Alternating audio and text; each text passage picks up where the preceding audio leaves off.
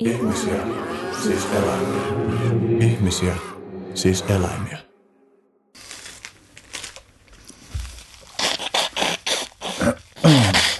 Noniin. On maanantai. Mä oon nukkunut ihan vitusti liian vähän. Syynä siihen on mun vieressä istuva mies, joka on valvottanut mua, mutta tää ei oo sitä, mitä te kelaatte. Mun vieressä on Joni Koivuniemi, joka on mahtava stand-up-koomikko, joka on suostunut tulemaan tänne mun kidutettavaksi. Kiitos. Kyllä mä myös koputtelin sun ikkunan takana. Asut sinä? Mä ihmettelin. Mä sanoin tänä aamulla, mä havahduin semmoiseen jysähdykseen, mä sanoin mun naiselle, että mikä toi ääni oli. Se oli, mä tipuin. Ai sä tipuit? Siis olit sä mun yläkerrassa. Mä en tiedä, minkälainen kämpä sulla oikeasti. No, paha. Joo. Mä oon pahoillani, että sä et saanut unta. No. Mitä videoita sä tsiikasit? Mä tsiikasin Flipperin, sit mä tsiikasin... Ai niin, semmonen. Aiemmin illalla mä katsoin sen sun stand-up-soolon. Sitten mä katsoin pätkiä teippaajasta, mutta sitä mä en ehtinyt katsoa. Miksi mä alkoi ahdistaa? Tiedätkö kaikki ne muistot, mitä liittyy noihin projekteihin? Yhtäkkiä mä muistan, että ai niin se, ei se. Mitä ne ihmiset miettii, kun mä olin siellä? Ja kyllä, kun mä katsoin niitä videoita, niin tuntui aika paljon silleen. Monessa kohtaa tuntui semmoista vääntämistä vatsassa. Sellaista joo ja semmoista niinku, että vittu vähän erilaista, kun katsoisi Idolsin paskoja. Joo, todellakin. Okei, hyvä. Ja vähän erilaista myös, kun mä oon katusoittaja itse. Ja mä oon niinku kohdannut tietynlaista häpeät paljon siinä. Mä just mietin yöllä sitä, niinku, että vittu, tossa on jotain niin erilaista. Katusoitto on silleen, että siinä pistää jollain tavalla itseensä likoon, mutta se kun sä teet huumoria ja silleen teet asioita, jotka niinku esimerkiksi ne sun sketsit, joissa sä hengäilet balettipuvussa metroasemalla, niin se on niinku sosiaalisesti... Jotenkin, mitä sä pystyt siihen? En mä tiedä, se kuitenkin on vähän rooli. Se kuitenkin on hahmo silleen. Et se oli ihan miellyttävää se niinku olla siellä tanssimassa, jossa eihän siinä mitään. Kyllähän nyt silleen vaan kun alkaa tanssia, niin sitä menee myös omaan sellaisen, että John on kuitenkin myös tanssinut. Mutta niistä niinku pro-videoissa, missä se myötähäpeä mullekin, tai se oli niinku ahistava, että mun tuli niinku migreeni sen jälkeen, niin oli se strippaja pro. Mä strippasin ravintola Pingviinis Vantaalla. Mä oikeasti strippasin. Ja se oli markkinoitu silleen, että sinne tulee joku vitun kova strippari. Että siellä oli joku, tiedätkö, jonkun vatsalihaksista kuva vaan ja pinkustrippausta perjantaina. Tup mestoilla. Ja sitten siellä oli ihan helvetisti porukkaa. Satoja ihmisiä odotti tanssilattialla ympäri tyttöjä enimmäkseen naisia. Jee! Me vihdoinkin tultiin katsoa, vihdoinkin pinkussa strippausta. Ja sitten se musa alkaa soimaan, kamerat käyntiin ja sitten mä tuun. Ja jengi on silleen, okei. Ja siis se mä tavallaan katsoin niitä pettyneitä naamoja osan. Niin siinä mun tuli semmoinen, että ei saatana. Sitten mä lähdin sieltä suoraan himaan. Mun kuvaaja jäi sinne sitten dokaan ja se oli röökikopissa. Niin se oli vaan kuullut, kun joku oli sanonut silleen, että no oli kyllä aika paska tuossa rippari, mutta kai se onko ei mitään maksanut sisään. Mutta sen strippausvideon myötä sitten mulle tuli sitten puheluita, että et se on jotenkin niin erilainen strippari, että jos mä haluan keikkaa, niin mä voin ruveta tekemään. Elikkä mä olisin voinut vähän niin kuin vaihtaa mun koomikon hommat strippaushommiin vähäksi aikaa. Et polttarikeikkaa olisi tullut ja kaikkea tämmöistä. Mä mietin, että siis tästä saisi niin jopa 100 euroja. Ei, en vittu, en mä nyt lähde tanssiin. Kuinka paljon noissa jutuissa helpottaa se, että kamera on vieressä? Olisiko se niinku, kuinka paljon vaikeampaa se olisi mennä ilmaista kameraa yksin johonkin? No sit se olisi niinku performanssi, että sit se olisi vähän niinku eri, sit se olisi jo taidetta, sit pitäisi saada joku semmoinen, että pitäisi olla jo niin vahva luonne, niinku että ei välitä, että olisi ihan cheekkinä siellä sit vaan niinku, että no täällä vittu mennään, tää on mun visio. Mut sit kun on kamera, niin siinä on syy ja tälleen noin. Mykkäkoomikot on mun esikuvia, niin kuin Chaplinin ensimmäinen. Lyhäri, tai ainakin semmoinen, mikä on tullut julkisuuteen, niin oli Mokumentti. Moni ei tiedä sitä. Okay, elikkä se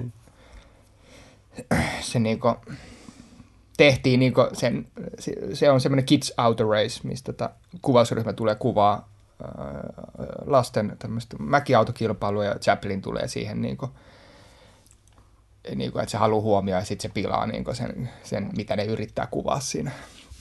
Että se on siinä, semmoinen metataso siinä. Niin aika hauskaa vaan, että jo siihen aikaan niin kuin, tavallaan se toi formaatti, mitä mä teen, niin on. Kun ajatellaan, että Mokumentti olisi jotenkin uusi, mutta se on oikeasti ihan vituvana. Tai Spinal Taphän se veti sitten niin ihan huippuunsa Mä en ole vieläkään nähnyt sitä. Joo. Mä oon vaan kuullut hehkutusta. Joo, mut näin. Janne, kun mainitsit Chaplinin, mulla muistui mieleen, mä oon nähnyt varmaan yhden Chaplinin leffan kokonaan. Ja mä muistan, että se oli tosi hyvä. Mä en edes muista, mikä niistä se oli, mutta mä huomasin, kun mä mietin sitä, tai mulla lähti semmoinen niin kuin sivuajatus kulkea tuossa, kun sä aloit puhua Chaplinista, ja tuntui, niin kuin, että meinas alkaa itkettää, kun mä muistin jonkun tunnelman, mikä siinä leffassa oli. Niin, Chaplin on kova. Mä muistan yhden tommosen antikvaarityypin kanssa, silloin oli, niin se myi silloin niin DVD tälleen näin, niin sitten silloin oli TVs, pyöri aina joku leffa. Niin se sanoi, että jos se laittaa siihen Chaplinin jonkun tämmöisen äänettömän leffan pyöriin, niin siihen aina pysähtyy niin ihmisiä katsoa sitä. Et mikä muu leffa ei niin pysäytä ihmisiä niin siihen näyteikkunaan, muuta kuin Chaplin. Niin silloin on niin vahva koko. Se on niin vahva, niin se, ja se hahmon tunnettavuus on niin universaalia. Joo. Siinä on jotain semmoista arkkityyppiä, että jengi on silleen, että taas toi löysäpöksy. Onko samanlaisia tyyppejä olemassa kuin Chaplin? Niin kuin se asia on ollut samanlainen fiilis, viba jotenkin. Oh, no sitten on tietenkin noita isoja, niin kuin Lloyd ja Buster Keaton, mutta ne vetää vähän eri vinkkelistä silleen. Et Chaplin sitten onnistui jotenkin myös, sit kun ääni tuli kuviin, niin onnistui myös luomaan niinku siinä sit, niinku, ainoan komediaelokuva, joka on saanut Oscarin, eli Diktaattori, mikä on varmaan ehkä yksi, siis siihen aikakauteen, että Hitler oikeasti oli elossa, ja se tekee parodia Hitleristä, niin se oli niinku, siis komedian mittapuus niinku varmaan isoin teko ikinä. Joo, sen mä itse asiassa varmaan on nähnyt. Joo. Että Hitler on tsiikannut sen leffaan silleen, vitun hyvä ja hyvä sanoma. No niin, mennään tappaa juutalaisia. Että ihan siis, Chaplin oli vitun kova. Mä luin sen elämänkerrasta, että se oli vaudeville koomikko, veti lavakeikkaa Briteissä. Ja se tajusi aika nuorena, että sillä on kyky olla hauska, joo, ja fyysinen, mutta että sitten kun se on vaan paikoilla ja antaa tunnettaan, niin että ihmiset alkaa myös itkeä. Että sillä on laajempi spektri kuin muilla sen kollegoilla siihen aikaan, koomikoilla. Niin se tajusi, että mä saan ihmiset nauraa ja itkeä. Ja sitten se meni sitten Amerikkaan, New Yorkiin, ja sitten näki siellä ensimmäisen kerran liikkuvaa kuvaa sitten videoa pubissa. Ja sitten se oli että vittu. Tässä on voimaa. Tämä on mun väylä, milloin mä pystyn tekemään enemmän, laajemmin, isommalle yleisölle. Se on varmaan ollut aika päräyttävä fiilis, kun se on ekan kerran mennyt pubia. Siellä on ollut live-pianisti, joka on soittanut mykkäfilmin päälle. Ja sitten se on silleen, mikä vittu tää on? Tuossa seinässä on jotain hahmoja, mitkä liikkuu. Miksen mä oon täällä? Miksen mä oon seinä? Let's fucking do it. Mut joo, kova tyyppi, mutta olihan sielläkin isoja henkilökohtaisia ongelmia kyllä. Millaisia? Naiset. Sehän, käsittääkseni se oli myös vähän pedofiili, että alaikäisiä muijahan se alkoi silleen. Mut haki niistä energiansa ja semmoista, että sillähän on niitä skideikin ihan helvetisti, vaimoja. Mut joo. Mut semmoista. Ja se oli kyllästynyt, ei se kuitenkaan nähnyt paikkaansa siinä puhuks mä liikaa? Sä puhut just sopivasti. Okay. Mä yritän siis sillä, että mä pidän pääosin pääni kiinni. Joo. Puhu vittu, sä oot vieraana. Että mä puhun liikaa. Niin, eikö mä ajattelin, että onko sun myös jotain kysymyksiä? No, tästä lähdetään luentuksi. Voit keskeyttää ihan milloin. Joo. Niin, niin siinä luki siinä elämänkirjassa, että kuinka monesti olenkin kermapiireissä niin naureskeluja iloinnut, jotenkin näin se menee, ja hymyillyt. Kynttilöiden loisteessa, vaikka sisälle, niin on pelkkä tyhjyys. Niin se on se oli koomikko, se pystyi naurattaa ja ihmiset odotti siltä sitä, mutta se kuitenkin aina nakersi sieltä sitä. Että se oli taiteilija, joka halusi luoda kaikkia tunteita, eikä vaan sitä, että mitä sieltä sitten odotettiin, kun se meni johonkin juhliin. Ei tavallaan yhtään yllätä, mutta mä muistan, että mä olisin ikinä kuullut Chaplinin pimeästä puolesta mitään. Tiedätkö sä ketään koomikkoa, joka vaikuttaisi jotenkin oikeasti hyvän tuuliselta. Siis silleen, että tuntuu, että ei olisi mitään kauheat mörköjä elämässä. No sitähän pitää tuntea koomikot henkilökohtaisesti. Mä tunnen vaan suomiskenen henkilökohtaisesti. Kyllä siellä muutama semmoinen on, jotka ajattelee komiikkaa, stand-up-koomikot, jotka ajattelee komiikkaa silleen, vasemmalla aivolla enemmän silleen, matemaattisesti. Että on jotain autistejatyyppejä ja tämmöisiä, jotka mitä nyt luulen ainakin tuntevan, niin ei ole semmoista ahdistusta sitten monella muulla. Et on sieltä tosi laidasta laitaa tyyppejä, mutta kyllä se niinku, että jotkut haluaa mennä sinne lavalle ja jotkut ei. Tavallaan silleen, että se on eihän elämässä muutenkaan mikään ole yksinkertaista. Et jos sä meet lavalle hauskuttaa ihmisiä, niin kyllä siinä aina on ihan hirveästi niinku laaja kirjo, että mitä tunteita sieltä tulee, mitä sieltä pitää käsitellä, ennen kuin sä meet ja miltä se tuntuu, kun sä lähet sieltä pois. Jotkut haluaa vetää sen jälkeen, nostaa sitä fiilistä, jatkaa sitä fiilistä, ne vetää viinaa ja haluaa pillua ja pettää, jos ne on parisuhteessa. Ne ei vaan pysty niinku jarruttaa. Ja jotkut pystyy kontrolloimaan sen, jotkut ja sitten niinku... Varmaan ne, jotka tekee vähän kauemmin sitten, on tehnyt tässä maassa 15 vuotta, niin ne on pystynyt niinku vähän niinku ottaa siihen semmoisen ammattimaisemman, niinku, että et se ei vaikuta niin paljon persoonaan. Mutta niinku suuri osa niinku mun kavereista ja lähipiiristä niin on semmoisia, jotka kärsii kyllä aika paljon siitä, että ne vaan tekee sitä stand-upia. Tää komikkaa. Kyllä tuo suuressa osassa kaikkea luovaa toimintaa, että jos sä haluat tehdä hyvin, niin sun täytyy kärsiä. Tai niin. Niin, kärsimys on täällä opettamassa meitä. Mutta mä oon joskus sanonut, että on kahdenlaisia stand-up-koomikoita. Niin niitä, joita äiti halasi liian vähän ja niitä, joita liian paljon. Ja ne, joita se halasi liian paljon, niin ne on niin kuin, joo, mä haluan mennä lavalle. Ja toinen on silleen, että no mä tavallaan haen täällä vaan sen saatana hyväksynnän, mitä mut jäi puuttumat. Miksi mä haen sen? Kummallekin on tiedossa kärsimystä. Joo, se joka... ei halua mennä lavalle niin aikaisemmin, että ne romahtaa vasta lopussa ne, jotka haluaa mennä sinne lavalle. Tää on, mä tiedän, jotkut koomikot varmaan suuttuu, jos ne tätä tsiikaa, että miten pystyy yleistämään ja kärjistämään tolleen noin, mutta pakkohan sitä on, että saadaan aikaan mitään dialogia, niin vähän kärjistää. Kun sä puhut tuosta Chaplin niin moniulotteisuudesta, niin mulla on tullut sellainen vaikutelma, että säkin oikeasti pyrit just siihen, että sä et halua pelkästään naurattaa, vaan että sä haluat aiheuttaa kaikenlaista ihmisen kirjoa liittyvää. Niin kuin. Joo, kyllä mä haluun. Ja se oppimatka on ollut niin kuin se, että ennen se tuli 5 vuotta sitten vieläkin ehkä, tuli silleen, niin kuin, että mä halusin siihen. Mä yritin opetella jonkun kaavan, miten vaikuttaa ihmisen tunteisiin, mikä oli niin kuin tämmöistä provokatiivista, niin kuin sit vaan niin kuin tökkii vaan ja perseestä. Ja sitten se tuli syvemmäksi, että se meni niin kuin etulohkosta niin Matrixiin koko systeemiin, että mä yritän välittää sitä tunnetta, mitä mä tunnen. Tai missä voisi olla jotain semmoista niin kuin ruokaa katsojalle. Niin kuin nauru on tietenkin, niin kuin tunne on muisto. Että kyllä, niin kuin, että jos sä naurat, niin sä siinä jo samassa käsittelet niin kuin jotain tunteita, mutta sitten, että siinä olisi niin kuin enemmän aikaa niin kuin sitten sille, että ottaa, että siinä ei olisi niin pantsitiheetä se rutiini, niin sitten siinä olisi aikaa myös niille muillekin tunteille tulla, jotka kestää vähän. Ja tämä on sitten vähän vaikea, kun tehdään niinku sille jotain 20 minuutin keikkoa, missä niinku se naurutiheys pitäisi olla kova. Ja tuottaja on silleen, että naurata saatana tämän komiikkaa. Ja sitten saat siellä, niinku, kun mulla olisi tämmöinen idea, missä mä haluaisin vaan niinku avata tätä ja sitten niinku kertoa, näyttää esimerkin ja sitten ihmisten päätellä loput. Niin sitten jos ne ei jaksa päätellä, niin sitten se on aika hiljaista. Et huomattavasti ehkä huonommin keikat on mennyt niinku suhteessa sen jälkeen, että on ruvennut puhumaan niinku aidoista tunteista. Sen takia, koska se on niinku prosentuaalisesti, niinku, että onnistumusprosentti on pienempi, koska se ei ole enää niin, se ei ole vaan niin paljon pantseja, eli näitä vitsejä niissä jutuissa. Koska jos sä kerrot jotain vakavaa asiaa, niin kuin esimerkiksi äidin kuolemaa tai jotain tämmöistä, niin sä et voi sinne niin kuin, sellaisia kauhean absurdeja pantseja laittaa hirveästi. Jos sä kerrot tarinaa, mikä on totta, koska eihän ne absurdit pantsit ole totta, ja ne sit mun mielestä niin vesittää sitä niin tarinaa aitoutta.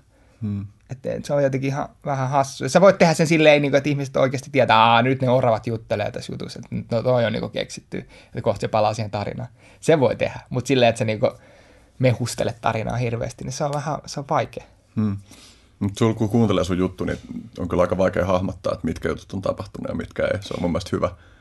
Joo. Että jää semmoinen kysymysmerkki. Mä jotenkin ihmiset varmaan sitten, kun puhutaan komiikasta, niin oman turvallisuuden takia, niin ne haluaa ajatella, niin kuin, että no onkohan toi nyt totta.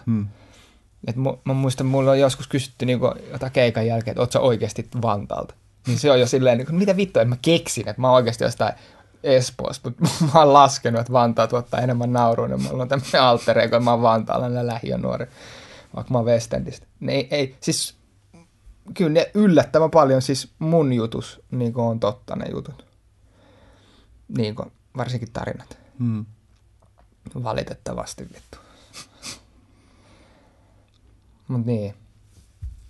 Sitä se on vähän se. Tuommoista kasvua se on nyt ollut. Niin kyllähän noi maailmalla koomikot sanoo, että 10 tai 15 vuoden päästä niin alkaa semmoinen todella, tai jotenkin semmoinen, löytyy semmoinen koomikkuus. Varsinkin jos on alkanut nuorena tekemään, niin sitä kasvaa niin ihan ihmisenäkin ja sitten kirjoittaa itsensä ulos ja uskaltaa olla ja tunnistaa muutenkin omat niin kuin tunteensa. Sehän on nuorempana vaan sitten semmoista niin kuin, muutenkin elämää aika semmoista nautinnon hakemista, ainakin itsellä on. Niin tulee ehkä moniulotteisuut lisää, kun tulee vuosia. Niin, kyllä koomikot yleensä paranee, kun ne vanhenee. Mistä siinä on susta kyse, että jonkun stand-up-koomikon jutut ei välttämättä aukea kauheasti ollenkaan. Joku rynkyttää ovea, halusi sen. Että jonkun stand-up-koomikon jutut aukeaa kunnolla vasta, kun sen näkee livenä. Miksi se on niin eri asia? No, varmaan just se, se tunne on semmoinen... Sitähän eihän sitä oikein edes tieteellisesti tiedetä, että miten ihminen tuntee, miten tunne välittyy. Niin sitten jos siinä on joku tuubi välissä, niin se on sitten vaan, se on digitaalinen, ei se voi olla sama. Kaikki semmoinen ja läsnäolo, sen koomikon läsnäolo ja semmoinen, semmoinen mitä ei just sanoiksi voisi laittaa, niin kaikki ne vaikuttaa siihen. Mä huomaan, että semmoisia koomikoita, joita mä tunnen ja mä tykkään entuudestaan, niin on niin paljon helpompi tsiikaa niin Netflixistä kuin semmoisia tuntemattomia. Aina kun rupeaa katsoa jotain tuntematon jostain Netflixistä, niin on vähän silleen, ai säätänä, lähdetäänkö mä tähän? Mä en tunne sua. Okei. No niin, 2D-versio, yritän näyttää parhaas. Että sitä hakeekin ihan eri asioita sitten. Se on live-laji. Se on vaan niin toimiva konsepti, että se toimii jopa... ruudun kautta. Se on jännä, kun mä näin eka kertaa sun läppiä YouTubesta, niin mä muistan jostain fiiliksen. Sitten kun mä näin sut livenä, niin sä olit musta heti ihan vitun hauskaa. Sen jälkeen, kun mä oon kattonut sua netistä, niin sä sit taas naurattanut ihan samalla tavalla kuin livenkin. Niin, se on, joo. Niin, vaikea. Tietenkin tietyn tyylisetkin koomikot, niin kuin tommoset one-liner-tyypit, niin helpommin ehkä tulee ruudun kautta kuin sitten semmoiset jotenkin, jotka on vaikea sanoa, ihan yksilön juttu. Niin kuin. Ja myöskin minkälaista koomikasta itse dikkaa. Niin kuin. Mutta toisaalta tämä digipolvi on kyllä ruvennut, alkaa tottua, että kaikki tulee ruudun kautta, niin tuommoinen stand-upikin sitten varmaan, kohtahan varmaan tehdään vaan suoraan kameralle stand-upiin. Niin klubit loppuu. Kiinalaiset tekee halvalla. Pieni helvetin hauskoja tyyppiä tulee. Tekuelut alkaa duunaa stand-upia. Ihmiset korvautuu. Tuo katumuusikko-homma on aika mielenkiintoinen. Se on, mä veikkaan, että siinäkin on niinku se häpeän kynnyksen ylittäminen ja sen opettelu, niin on se iso juttu. Joo. Kyllä mä hävettää niinku edelleen. Nyt mä en ole eka kertaa tosi pitkään aikaa, niin kuin ollut jo 2 kuukautta, että mä en ole katusoittanut, kun ei ole. Tai on ollut taloudellisesti mahis olla tekemät sitä, ja sitten se on tuntunut ihan vitun freesiltä. Joo, saada breikkiä siitä, koska mä oon 2006 asti tehnyt sitä. Mutta joo, kyllä se, vaikka se, niinku, se ei enää estä juurikaan se häpeän tunne, niin kyllä se silti on messissä. Ja kyllä niinku tyrääminen pelottaa edelleen. Onkohan mä nähnyt sut jossain kulmassa? Vedät se skeballa vai? Joo, skebalaulua yleensä. Jonkun verran kanssa tehty freestyle-räppiä friendikaan, mutta... Siinä on jotain samanlaista kuin stand-upista. Siinä niin kyllä, joo. On tietty nolouden elementti. Ei ole siinä, että soittaa jotain poppibiisejä. Niinpä. Mikä on paras mesta stadissa vetää? No kyllä jossain esimerkiksi Stokkahujakoilla on ollut aika... Niin aivan, aika siinä on muuten aika laatusoittajia aina. Joo. Ja klassista ja viulisteja paljon. Joo. Okei. Oletko sä käynyt koskaan mennä heittää katu stand-upia? Oon. Joo, kyllä se kyllä. Dave Chappellhän on tehnyt sitä paljon. No. Niin, kyllä sitä voisi kyllä joskus testaa kyllä. No. Se pitäisi just tehdä silleen, että sille ei ole hirveästi väliä. Se olisi sitten varmaan tosi semmoista, että pitäisi improilla yleisön kanssa, koska ihmiset koko ajan vaihtuu ja tälleen. Ei vittu, mulla on tällä viikolla, mulla on torstaina ratikaskeikka. Se on koffin ratikas siinä, tilausratikas. Mä tosi vähän teen tommosia yksityiskeikkoja, tilauskeikkoja, mutta siihen mä nyt lähin. Pääsee melkein suoraan himaan sit sen ratin. Joo. Ihan siinäkin vaihtuu koko ajan ympäristö. Niin. Mm. Mutta kyllä jossain ratikaskin, en mä tiedä, onhan niissä jotkut mikit, niin voisi jossain taiteiden yön tehdä jotain keikkaa. Niin.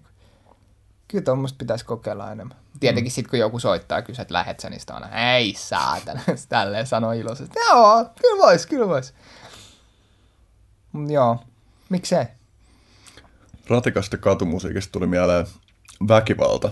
Sä puhuit jossain YouTubessa videossa, jos haastateltiin useita eri stand-up-koomikkoja, että sä oot saanut pataa ja että on tullut jotain random uhkailua. Joo, itse asiassa tota asiaa mä mietinkin tuossa kun mä hain parkista. Niin kuin väkivaltaa. Niin, kyllä mä oon saanut ehkä, en tiedä, voisin olla aika kärkisijoilla silleen, joten siinä uhkailuun ja väkivallan määrässä, mitä mä oon saanut, niin kun mä oon tehnyt stand-upia. Hmm. Että kyllä muuhun on käyty käsiksi ja sitten niin on tosi lähellä piti tilanteet ollut. Mä en oikein tiedä, mutta kyllä mun siviiliskin on yllättävän paljon semmoista häiriöä. Hmm. Mä en tiedä, mistä se johtuu jotenkin. En mä tiedä. Tai sitten jotenkin kaikilla on ja sitten ei vaan puhuta ja Suomi on niin vittu väkivaltainen mestä. Mä luulen kyllä, että sussa on jotain semmoista sörkkivyyttä, joka niinku triggeröi ihmisiä. Joo. Varsinkin niinku piripäät. Jotkut semmoiset tyypit, jotka on ihan sekaisia eikä edes tule kertoa, miksi ne haluaa vetää pataa, niin on silleen niinku, hei sinä kuole tänään. Mä olin, run! Siis mä olin kerran Kalliossa siinä niinku, missä oli se Bulman ennen, siinä edes niinku. Mä olin vielä deitee, sillä me ei niinku tunneta kauhean hyvin. Yksi semmoinen liikaopettaja, kilttinainen, isä poliisi ja hyvin semmoinen. Niin sit siellä vaan niinku kadun toisen puolella lähestyi joku niisti ja mä näin heti sen silmistä, niinku, että toi tulee tähän näin. Ja sit mä niinku jo siinä, sit se käveli sieltä uhkaavasti tälleen, mä siirsin sen muija vähän syrjään sille varo vähän. Ja sit se niinku jatkaa mulle niinku. Sit se vaan jotain niinku vittu vasikka. Ja mä sanoin, että sä sekoitat mut. Se ei antanut mitään mahdollisuuksia. Mä vaan sanoin sille muijalle, että juokse! Ja me lähdettiin juokseen ja jätkä juoksee meidän perässä sille, että vittu sä kuolet! Ja mä sanoin, juokse kovempaa! Sitten mitä tapahtuu? Kuka sä oot oikeesti? Sitten me kävi juosta joku kortteli ympäri ja sitten se vaan silleen, että mites mulla ei ikin tapahtunut mitään tämmöistä? Onko tää yleistä sulle? Mä oon sellainen, en mä tiedä, lähdetään mennään. Soita sille sun faajalle. Siis ihan vittu, mä muistan sen. Siis tommosia niinku. Ja nyt ihan vähän aikaa sitten mä puhuin tässä muomaskin podcastissa, niin siis Herttoneemme nepalilaiseen edes, niin joku äijä tulee sieltä joku pimeästä silleen, niin onko sun röökiä? Mä sanoin, ei oo. Hei jau, mä puhuin sulle, onko sun röökiä? Sitten mä silleen, ei vittu, toi on sillä päällä. Ja sitten mä niinku juosin autoon. Sitten se jotain kavereita on niinku liian kaukana siitä, niin huutaa jotain, Rikku ei tänään! Ja mä silleen, ei vittu. Mä menin vähän panikkiin, mä jo katsoin mun Opelissa, missä se on se nappi, missä saa kaikki ovet kiinni. Vittu, lukko. Joo, mutta niinku, innoittava oli ton jälkeen lähteä sit keikalle. Mm. Kuulostaa siltä, että noi ei ole tullut sun omasta syystä. Mä oon saanut pataa silleen tilanteessa, jossa jos mä olisin pitänyt pääni kiinni, niin mä en ole saanut pataa. Yksi tällainen oli taiteiden yönä joskus 4 vuotta sitten tai jotain. Mä olin soittamassa. Tää on ihan vitun nolo juttu. Mä saan myöhemmin tietää, että nämä tyypit oli jotain tällaista Suomi-uusnatsiporukkaa. Mä en kannusta siinä tilanteessa, mutta mä oon soittamassa. Sitten yksi niistä kävelee mun kitaralaukun päältä. Sitten mun tulee vähän täysin spontaanisti. Homo. Siitä se tyyppi niin siis pysähtyi. Mitä siis silleen, että se ratisi oikein vai? No siis se käveli ja se oli semmoinen pehmeä laukku. Mutta siis se oli vaikka, okay, ei siitä ollut mitään haittaa, mutta se oli semmoinen, että se, niinku, tiedätkö, se meni oikein mun tilaa. Sitten mä oon vaan silleen, homo. Mä oon jälkeenpäin vittu pyörinyt että miksi mun tuli just se sana, mitä se kertoo musta, että paras laukkuman nimi on homo. Toi on sketsikamaa. Mutta sitten se jäbä jää jotain haastaa silleen siihen, että mitä vittu sä sanoit ja jotain. Sitten se niinku, tilanne eskaloituu sillä, että siitä tulee jotain sivusseuraajia, tulee jotain tyynnyttelee sitä tyyppiä, ja sitten syntyy vaan semmoinen vitun jengitappelu. Ja mä oon niinku, säästynyt siinä vaiheessa, että muuhun ei ole tapahtunut mitään, mutta sitten siinä oli yksi semmoinen sälli, joka oli ollut niinku, kuvaa videokameralla, kun mä olin ollut soittaa siinä, niin sitten mä katsoin jossain vasta sen kimppuun niinku, käydään, että sitä hakataan, sitten mä menen ottaa sitä lyöjää yli olkapäästä, ja sitten se kääntyy. Mä en muista, että oliko se jota mä otin olkapäästä vai tuliko se sivusta, mutta sitten mä lyötin niinku, nyrkillä päähän ja jotain. Potkittiin ja sitten sekin mun kitara vielä potkittiin säleeksi, mutta mulla ei siis silleen fyysisesti käynyt mitään. Mutta sitten yksi, niinku, siinä oli mun frendi kuuntelee niin silloin oli niinku jalkapaketissa, niin sitäkin tyyliin niinku potkittiin siinä silleen. Ei vittu. Ja jotain. Sitten, no tuossa nyt ei käynyt silleen kummemmin, mutta oli toi aika vittu kummatautunut. No on toi. Okei, siis totta kai, siis se aloitti, joten mulla oli oikeus sanoa silleen. Sitten toinen. Mä olin Tiksi-asemalla katusoittaa. No niin, nyt sitten semmonen, sä tiedät nää Tiksin meiningit. Semmonen vitu lähiöhämäräjäbä, jonka mä olin nähnyt monta kertaa aiemminkin. Tai siis, joo, mä tiedän sen tyypin. Siinä oli, tai siis sitä ennen oli semmonen joku 15-kesäinen Jannu tuli silleen, että voiko mä kokeilla sun kitaraa? Mä en yleensä en sanna, mutta sit mä olin silleen, että no joo, kokeile vaan. Ja sit se jotain näpyttelisi vähän. Sit tää lähiöjäbä kulkee sit ohi ja huutaa sille pikkujäbälle. Jos se vittu opettele soittaa sitä kitaraa, niin mä murskaan sun polvet. Sitten mulla tulee joku semmonen, tää on vittu moraalisti väärin, että sä voit tehdä noin, niin mä huudan sen vaan. Et eiks äiti antanut tarpeeksi nänniä, kun sä olit pieni. Sitten se tulee vaan sieltä alkaa kuristaa. Ei saatana. Sitten joku ohi kulkee syöksyä sieltä vähän jo päästä silleen. Tai kun mä tiedät se vaan silleen, että hei mä haluun tapella. Tiedät, mulla on kalliit soittimet ja kaikki siinä. Eikä mä muutenkaan silleen. No joo. Niinku, mun niinku kynnys oikeasti vastata väkivallalla on aika korkea. Et jos musta tuntuisi silleen, että se olisi oikeasti pakko, niin kyllä mä uskon, että mä saisin jonkun raivahullun moodin päälle. Mutta tuolla siis niinku silleen, että joku tulee kuristaa mua, niin mä vaan niinku jäädyin lähinnä. Mutta sitten joku ohikulkija tuli sieltä syöksyä repi se irti siitä. Okay. Mä olin jo maassa makaamassa ja jotain. Okay. Sitten oli monta viikkoa sen jälkeen niinku kurkkukipeänä. Ai saatana. Ja jotain silleen. Mutta nämä kumpikin näistä tapauksista olisi ollut sellaisia, että jos olisi pitänyt päänsä kiinni, niin ei olisi käynyt. Niin, okei, aivan. Mutta en tiedä, onko tämä sama juttu kuin syyttää niinku raiskauksen uhria siitä, että sillä oli liian lyhyt miinihamme. Kyllä mun pitää sanoa, saada kuittailla ihmisille. No joo, eihän se nyt vittu. Tai ei kyllä pidä.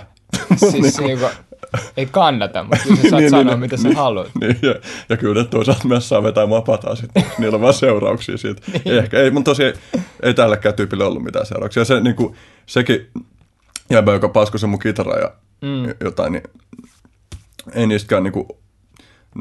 Ne sai niinku tuomion, siinä käsiteltiin siinä oikeusjutussa useampia eri keissejä, niinku saman porukan keissejä, niin ei niistä, niinku, vaikka ne tuomittiin, niin ei niistä tullut ikinä mitään korvauksia, koska todennäköisesti kyse oli jostain sossupummeista, niin. Kunnon isämaallisen miehen kulutiolla. Niin, aivan. Että ei niillä ollut massia. Mä sain vakuutusyhtiöltä kitarasta massit. Ai sä sain vakuutusyhtiö? Joo, siis se oli ihan selvä. Mä luulen, että sä soitat vakuutusyhtiöön. Mun meni kitarapaskaksi. Ai ja mitä se on? No mä oon katumuusikkohan. Mulla kävi vähän kanssa silleen, että mä olin jossain kahvilassa istuin tein läppärillä duunia. Sitten mä nousin siitä pöydästä ylös silleen, että mulla oli niinku läppärin laturijohto siinä ja mä kiskasin silleen, että se läppäri vaan lensi lattialle. Mä yritin jotain seivaa jalalla silleen, ottaa jalalla kiinni sitä, mutta ei siitä meni näyttö paskaksi. Mä soitin vakuutusyhtiön, kerroin siitä, niin ne ei edes halunnut nähdä sitä. Ei niinku mitään tositetta tai todistetta siitä tai mitään. Ne, niinku, siis kyllä siitä totta kai meni oma vastuu, mutta niin, kyllä mä sain niinku yli puolet uuden näytön hinnasta. No niin. Sitten, että kyllä vakuutusyhtiöt ilmeisesti niin kuin joissain tilanteessa niin kuin aika iisisti. Tai sitten ne pelkää, että sä et kysy mitään kysymyksiä, että ne ei jää kiinni mistään. Silleen, että jos sä oot hiljaa, niin me ollaan hiljaa ja me maksetaan sulle. Okei? Joo. No mut hyvä. Ei ole turhaan maksettu vakuutuksia sitten. Onko lisää turpatarinoita? No ei, ne on aika samanlaisia silleen, niin kuin, että maan lavalla joku ymmärtää vitsin väärin kännissä ja ajattelee vaan niin kuin ekon kautta, eli tunne edellä sen, mitä sarkasmia tai mitä niin syvempää tai jaksa kuunnella sitä loppuun ja sitten se on silleen, että ai mikä vittu talvista, let's do it! Ja semmoista niin litsareita ja semmoista, mutta ei mun ihan tommosia, niin kuin, että kamaa menee paskaksi ja jengiä tulee, niin kuin, että kyllä mä sitten jotenkin aina. Mutta semmoista niinku. Tuo oli joskus jossain, mä muistan, oliko se Mikkelissä, niin oli jotain mä en muista, mistä mä puhuin, niin sitten siinä oli joku äijä sitten, niin että mä soitin jo mun kavereille, niin kuin, että kun tämä keikka loppuu, niin sä saat pannu. Sitten mä olin, no voi, tämähän on aika kova kovis silleen, niin kuin, että soitat sun frendeille, että ne tulee hakkaa sun puolesta. Ei ollut hyvä juttu. Sitten mä vaan, ei sit tapa, mä sitten keikan jälkeen vaan lähdin vessan kautta himaan, niin ei ne vissiin löytänyt mua tai jotain. Vittu mä mietin tuota tilannetta silleen, vittu täällä on Rane yksi jatka, joka on loukannut mun tunteita. Niin. Tuu tänne nyt vittu nopeasti. Se oli kyllä hyvin kuominen. Mä luulin eka, että se heittää läppää, kunnes mä tajusin se ilmeisesti. Niin, ei vittu, se on tosissaan. Se Naantalin kylpylässä oli kanssa. Se ei tullut lavalle, mutta se oli uhkaava. Silleen mä kerroin jotain niistä apinajutuista. Vähän Keikka meni muuten hyvin.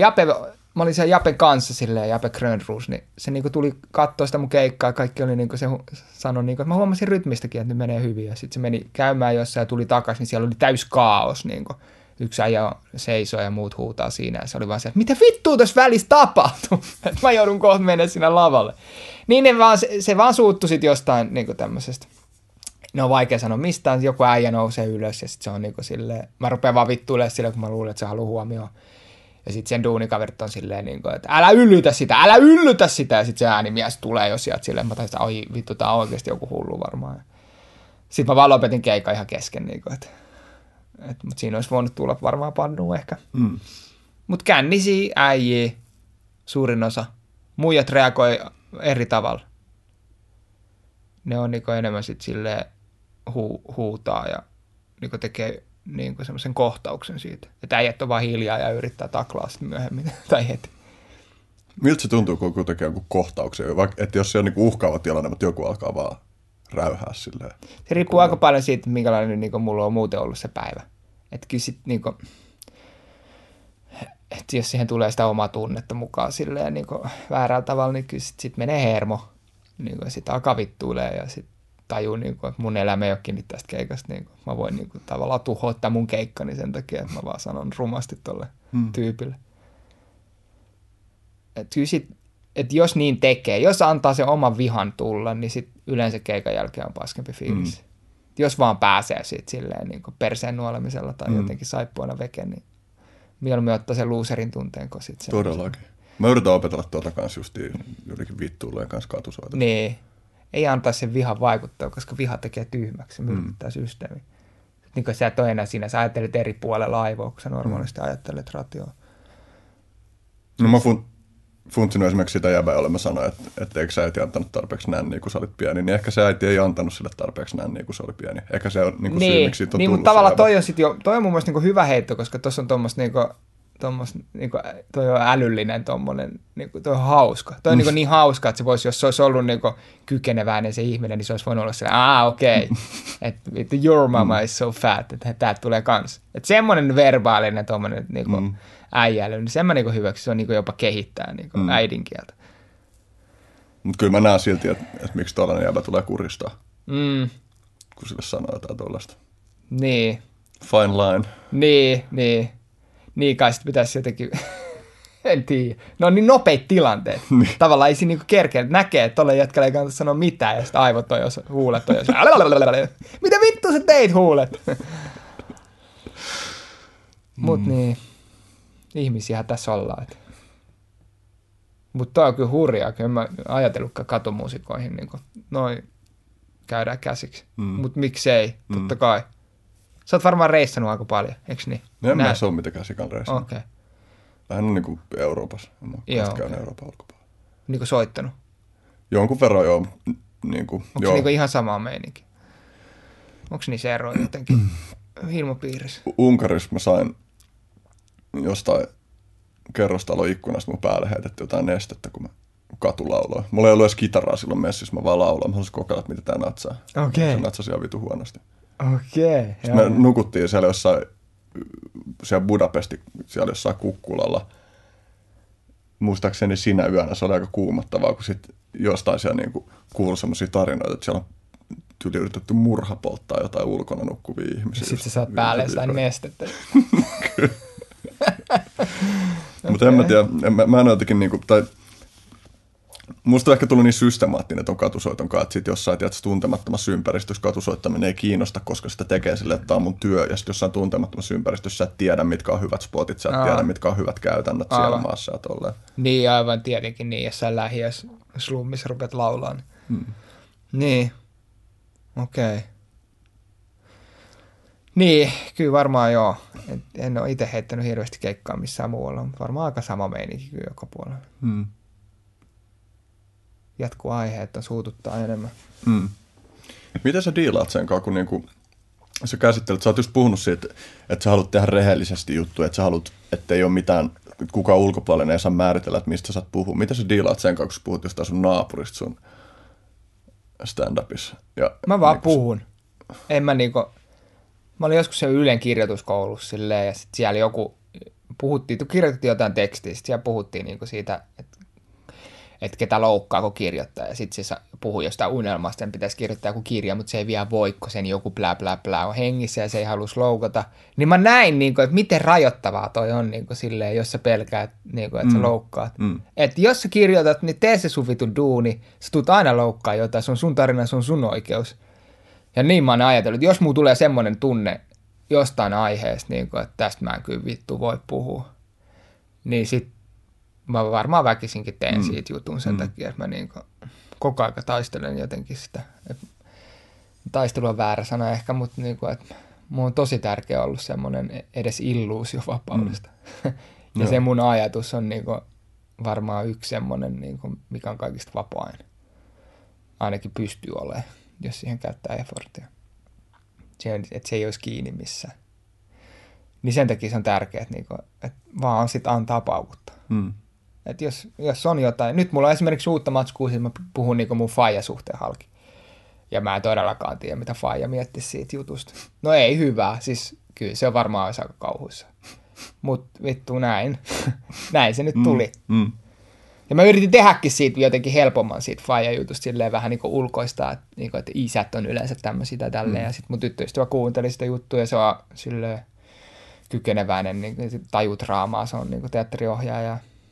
Ja silleen älykäs tyyppi, niin se vaan sanoi, että sä oot väärässä tunteessa, että mene sinne, missä se on se. Kerro se oikeasti, mitä sä sanot mulle, mikä sua on niin loukkas. Mä oon siellä, ai saatana. Ja sitten mä menin sinne, ja sitten tuli paljon parempi.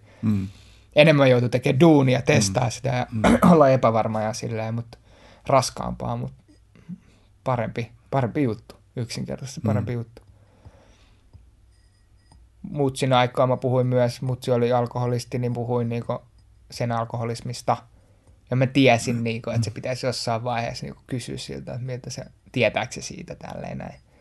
Ja mä menin, että se antoi mulle sen luvan. Ja mä muistan silloin, kun mä asuin vielä kotona, mä tein stand-upia ja mä puhuin niistä, niin se sanoi mulle, että muu tulee, että sä oot tänään vissiin menossa keikalle. Se ei hirveästi tiennyt, niinku, silleen seurannut sitä. Ja sitten sanoi, että muu tulee työkavereita tänään sinne sun keikalle, että jos on mahkuin, niin älä puhu niistä alkoholista jutuista. Ja se ekan kerran sanoi mulle noin, ja mä tajusin, että se tietää. Niin kuin yleensä äidit, vaikka ei niitä näkisi tai mitään, niin niillä on, ne tuntee oman poikansa kuitenkin. Se tiesi niin kuin, oikeastaan täysin, mitä mä teen ja mistä mä puhun. Ja se oli helvetin hankala juttu, koska mulla oli siis stand-up-komikolla aina kuitenkin setti. Niin mulla oli niin kuin setti, mikä perustui siihen, että mutsi dokaa. Tai että on alkoholisti perheestä, se koko alku siinä. Niin mä sanoin äitille, että okei, vaan silleen jotenkin mä vähän paniikissa. Okei, että se tilanne meni ohi, mutta sitten ihan lavalla, niin mä kerroin sen mun perussetin. Eikä se sanonut siitä mitään, eikä mitään tälleen näin. Mutsi myöhemmin. Mutta se on jäänyt mun mieleen, niin kuin, että tälleen näin. Mä muistaakseni ennen kuin se delas, mä kysyin sieltä, että onko sitä haitannut niin kuin se, miten niin kuin, paljon mä oon puhunut niin kuin henkilökohtaisia asioita hänestä ja perheestä ja historiasta, niin kyllä se mun mielestä näytti ihan vaan peukalo. Ja sitten se kuoli. Do it, man! Mutta noi on tommosia tosi ikäviä juttuja. Sitten kerran mä olin keikalla Tiksissä. Ja mun ei edes tarkoitus ollut kertoa niitä alkoholista juttuja, mutta kun siellä oli joku muija siellä yleisössä kändissä, niin sit mun tuli niinku, että mä oon tottunut, että mä oon kotoisin alkoholisten perheestä, että ne on just tollasia niinku. Mä en enää muista mitä mulla oli niitä juttuja, ihan vitsejä silloin. Ja sit siinä keikan jossain vaiheessa mä huomaan, että yleisössä istuu mun mutsi. Ja siinä keikan aikana mulla oli vielä jäljellä sitä keikkaa, ja mä olin silleen, niin kun mä hajosin ihan, ja mä vaan että miten paljon koomikko pystyy miettimään, kun se kertoo vanhoja rutiineja, niin ihan omia asioita niin vaan. Niin mä olin, että ei vittu, että miten mä niin sit tämän keikan jälkeen, kun me tavataan, niin tälleen, että täällä on niin kun, mä esittelen kaikille, siellä oli paljon mun tuttuja, niin kun, se oli mun niin kun, kotiteatterista tälleen, niin teatterityyppejä, niin kun, niin, mä sitten jouduin esittelemään, että tässä on mun äiti, josta mä äsken just puhuin, että se on ollut huono äiti, kun se on vetänyt viinaa. Niin heti kun mä näin sit mutsin sen keikan jälkeen, niin mä sanoin vaan, että kai sä tajuut, että nuo kaikki jutut on kärjistettyjä sen takia, että huumori toimii, niin jos kärjistää, että se oli vaan juu. Ja se otti sen vastaan, sen kaiken, kun mä esittelin sitä sitten siellä ihmisille. Että noi on ikäviä tilanteet. Mut et se oli niinku se oli mun valinta. Tai siis se ei se siis tai se on mun on ollut mun valinta ja mä oon myös kärsinyt siitä. Niin en mä sitä ainakaan nyt lopeta. Siis kuulostaa ihan vitu tarpeelliselta. Niin. Ja toi musta on niinku ihan vitu inspiroivaa. Tuollaista tarvitaan maailmassa oikeasti, että ihmiset puhuu suoraan. Mulla on oma autosuhde itsellä. Niin kuin sillä, että mä oon tavallaan, musta on tosi paljon semmoista diplomaattista perseennuoliaa, mutta sit mä oon myös tottunut siihen, että mä sitten ehkä teen sen silleen, että mä selitän jotain vaikka ajatuksia, joita mä käsittelen, jotka silleen menee jonnekin niin kuin normien ulkopuolelle, niin mun yksi keino mennä sinne, että mä pystyn käsittelemään niitä on se, että mä kudon tavallaan tosi monimutkaisia tarinoita, missä mä selitän sen, että miksi mä käsittelen tätä asiaa, koska mun on niin vaikeaa vaan suoraan selittelemättä niin kuin käsitellä jotain härskejä juttuja. Tai mä teen jonkun verran sitä just sen takia, tai että mä saatan sanoa tosi tyhmiä asioita, vaan sen takia, että mä rikkosin semmoista liiallista jotain itsetärkeyttä tai sellaista. Okay. Ja mä koen just esimerkiksi sun tekemisissä tosi inspiroivaksi sen, että mä näen jotenkin, miten hyvää se tekee, niin. että menee sinne. Et me tarvitaan älyllistä rehellisyyttä ja me tarvitaan sitä, että kaikki kivuliaatkin asioita voi käsitellä. Niin, aivan. Sitten se on myös vaikeaa, koska mä oon tavallaan tottunut siihen, että mä kirjoitan mun kokemuksista ja mun tunnemaailmasta ja tuollaisista asioista tosi suoraan siinä mielessä, että mä just käsittelen tosi syvästi mua koskettavia asioita, mutta että miten pitää se balanssi siinä, että sit kun jollain tavalla haluaa suojella joitain läheisiä ihmisiä, että niiden ei tarvitsisi, mutta niin tuossa tavallaan toi mutsiuttu on jotenkin ihan tosi hurjaa. Joo, mutta kohan kolikolla sitten, niinku, että kyllähän se ylirehellisyys tulee myös jostain, niinku, että se kolikon toinen puoli, että mikä se syy mun on olla myöskin, se kova tarve niinku, puhua kaikki auki heti julkisesti, näin nyt heti, mutta niinku, silleen, niinku, jossain määrin jopa huolestuttavan paljon verrattuna esimerkiksi tyttöystävään, että se on ihan ihmeessä, että miksi mulla on tarve. Niin esimerkiksi omassa podcastissa aina puhuu niin henkilökohtaisesti. Niin se myös kyllä siellä niin on, että se mun tausta on kuitenkin ollut semmoinen vähän niin kuin kulissit kuntoon perhe, niin kuin, että ei sitä esimerkiksi sitä mutsin juomista niin ikinä puhuttu. Niin, että joutu näyttelee. Ja sitten kun oli lupa, että ei tarvitse enää, niin sitten niinku tekee kaikkensa, niinku, että ei tarvitse yhtään ja vähän yli. Et mä muistan joskus silloin aikoina teininäkin bileissä, kun mä halusin saada pilluun, niin ei mulla ollut mitään semmoista, niinku, että mä yritän olla herrasmies, vaan mä vedin itteni, tiedätkö, bileissä, no juristi jotenkin itteni alasti, meni istu jonkun muijan viereen, en aina, väliin, ja silleen, tässä tää on, että ota tää jätä, että kiinnostaako. Tää mulla on antaa, let's go. Että vähän semmoista, että okei, sä oot itsessä paljastaja. Mä sain nautintoa, enää en. Mä myönnän, että mä sain paljon nautintoa siinä, että mä paljastelin itteeni nuorempana.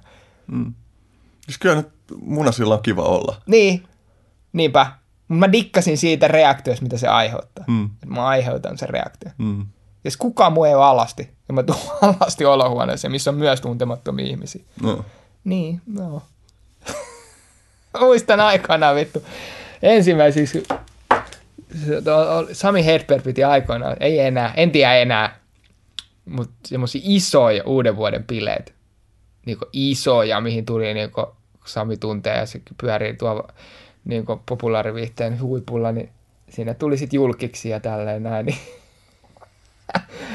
niin sitten siellä oli vappupimiä. Vappupimiä oli just breikannut jotenkin niissä juonnoissa. Sitten sen mukana tuli semmoinen muija lauma. Ja ne oli hyvin niinku, silleen, edustettuna siellä. Se oli ihan niinku, se hierarkia, niinku, että jos sä haluaisit mennä juttelemaan vappupimiälle, niin sun piti eka jutella niille sun kavereille ja sitten ne esittelisivät sulle vappupimiälle. Siis ihan tämmöistä, niinku, siis ihan leffaa, tuommoista mafia. Niinku, ihan vittu naurattava. Niin sit minä ja Tomi Valmias, siinä samassa hotellin yläkerrassa oli sauna, niin mentiin suoraan alasti sinne juhliin. Vittu ne reaktiot, varsinkin siinä vappupimiän porukalla, kun ne pisti sille, ei vittu mitä. Ja me tullaan sille morjens! Niin kuin vedettiin sille. Se oli kyllä suurta nautintoa, niin kuin hajottaa niitä kulisseja silleen. Tuo tavallaan niin hämärää, kun itsellä on niin kuin aika paljon sellaisia sosiaalisia piirejä, joissa vaan niin kuin pystyy spontaanisti olemaan alasti ilman, että se on kellekään mikään juttu. Niin. Ja niin kuin tuli mieleen tuosta, just, jos on ainoa alaston ihminen jossain, niin yksillä festareilla, jossa mä olin vapaaehtoisena, niin yksi frendi oli siellä, just se on semmoinen pienikokoinen, tosi palaskunnossa oleva jäbä, niin se teki niinku töitä siellä alasti silleen, että se hakkas kirveellä halkoja siellä, ja olisiko se ollut keittiössä kanssa alasti ja tällaista. Yeah. Mutta jotenkin, en mä tiedä, mä ymmärrän tavallaan paljon sitä, että miksi alastomuuteen liittyy niin paljon tabuja, mutta musta on tosi hyvä, että on sellaisia sosiaalisia ympäristöjä, joissa voi olla myös ilman, että se herättää mitään kauheat. Se on tosi hyvä, joo. Ja mä ollaan apinoit kuitenkin. Niinpä. Kyllä se itsekin niinku mieluummin katsoo niinku tosi hyvää runkosta ihmistä. Mieluummin alasti, mutta sitten meitsikin on ollut niinku sillä aina semmoinen vitun laiha, niin jengi on sillä, että onko tuolla joku tauti, miksi toi että se on ollut vähän semmoista friikkiä. Että se on... Myöskin se, että on joutunut häpeänä omaa ulkonäköönsä, kun on osallistunut myös ulkonäköpaineisiin, niin sitten yhtäkkiä kyllä on silleen itseluottamus, että mä en välitä vittu mistä. Joo. Niin sitten se alastomuus on tuntunut vielä tosi hyvältä. Joo, oikeastaan mä jaan toki. Mulla on ollut tosi terapeutista. Mulla on myös ollut niinku issu etsen kanssa, että on ollut aina jotenkin kuikelo. Niin sitten niin se on tuntunut sika hyvältä, että mä oon vaan alasti, mä oon tällainen. Joo. Mun muna on tällainen. Mä oon nyt tullut tuolta kylmästä järvestä ja mun muna on vielä pienempi niin kuin mitä se olisi normaalista. Aivan, kyllä, kyllä. Joo, kyllä sitä nyt, kun on vähän tutkinut tai silleen, just, kun on rakentanut silleen itseänsä, niin on kyllä tajunnut, niin kuin, että se ulkonäköpaineet on vaikuttanut ihan käsittämättömän paljon, vaikka luuli, että ei ne muuhun vaikuta. Ja porno. Ihan käsittämättömän paljon. Ne ensimmäiset niin kuin, kokemukset niin kuin seksistä on niin kuin pikseliin. Niin. Mä muistan, Heurakas mä menin ekan kerran nettiin. Se oli just ihan niin kuin altavistalle niin kuin kovin hottia. Jos mä olin siinä, niin kuin, että mä voin hakea ihan mitä vaan, niin seksikuva oli, niin kuin mä muistan sen, niin kuin mitä sitä. Sitten mä menin seuraavan kerran sen Heurakaan, niin sitten siihen oli tullut lappu, että ei saa katsoa seksikuvia. Että siitä asti, niin kuin, että sit vaan niin kuin katsottu sitä, mä oon kattonut pornoa. Sitten kun piti oikeasti jonkun oikein fyysisen naisen kanssa tehdä jotain, niin kyllä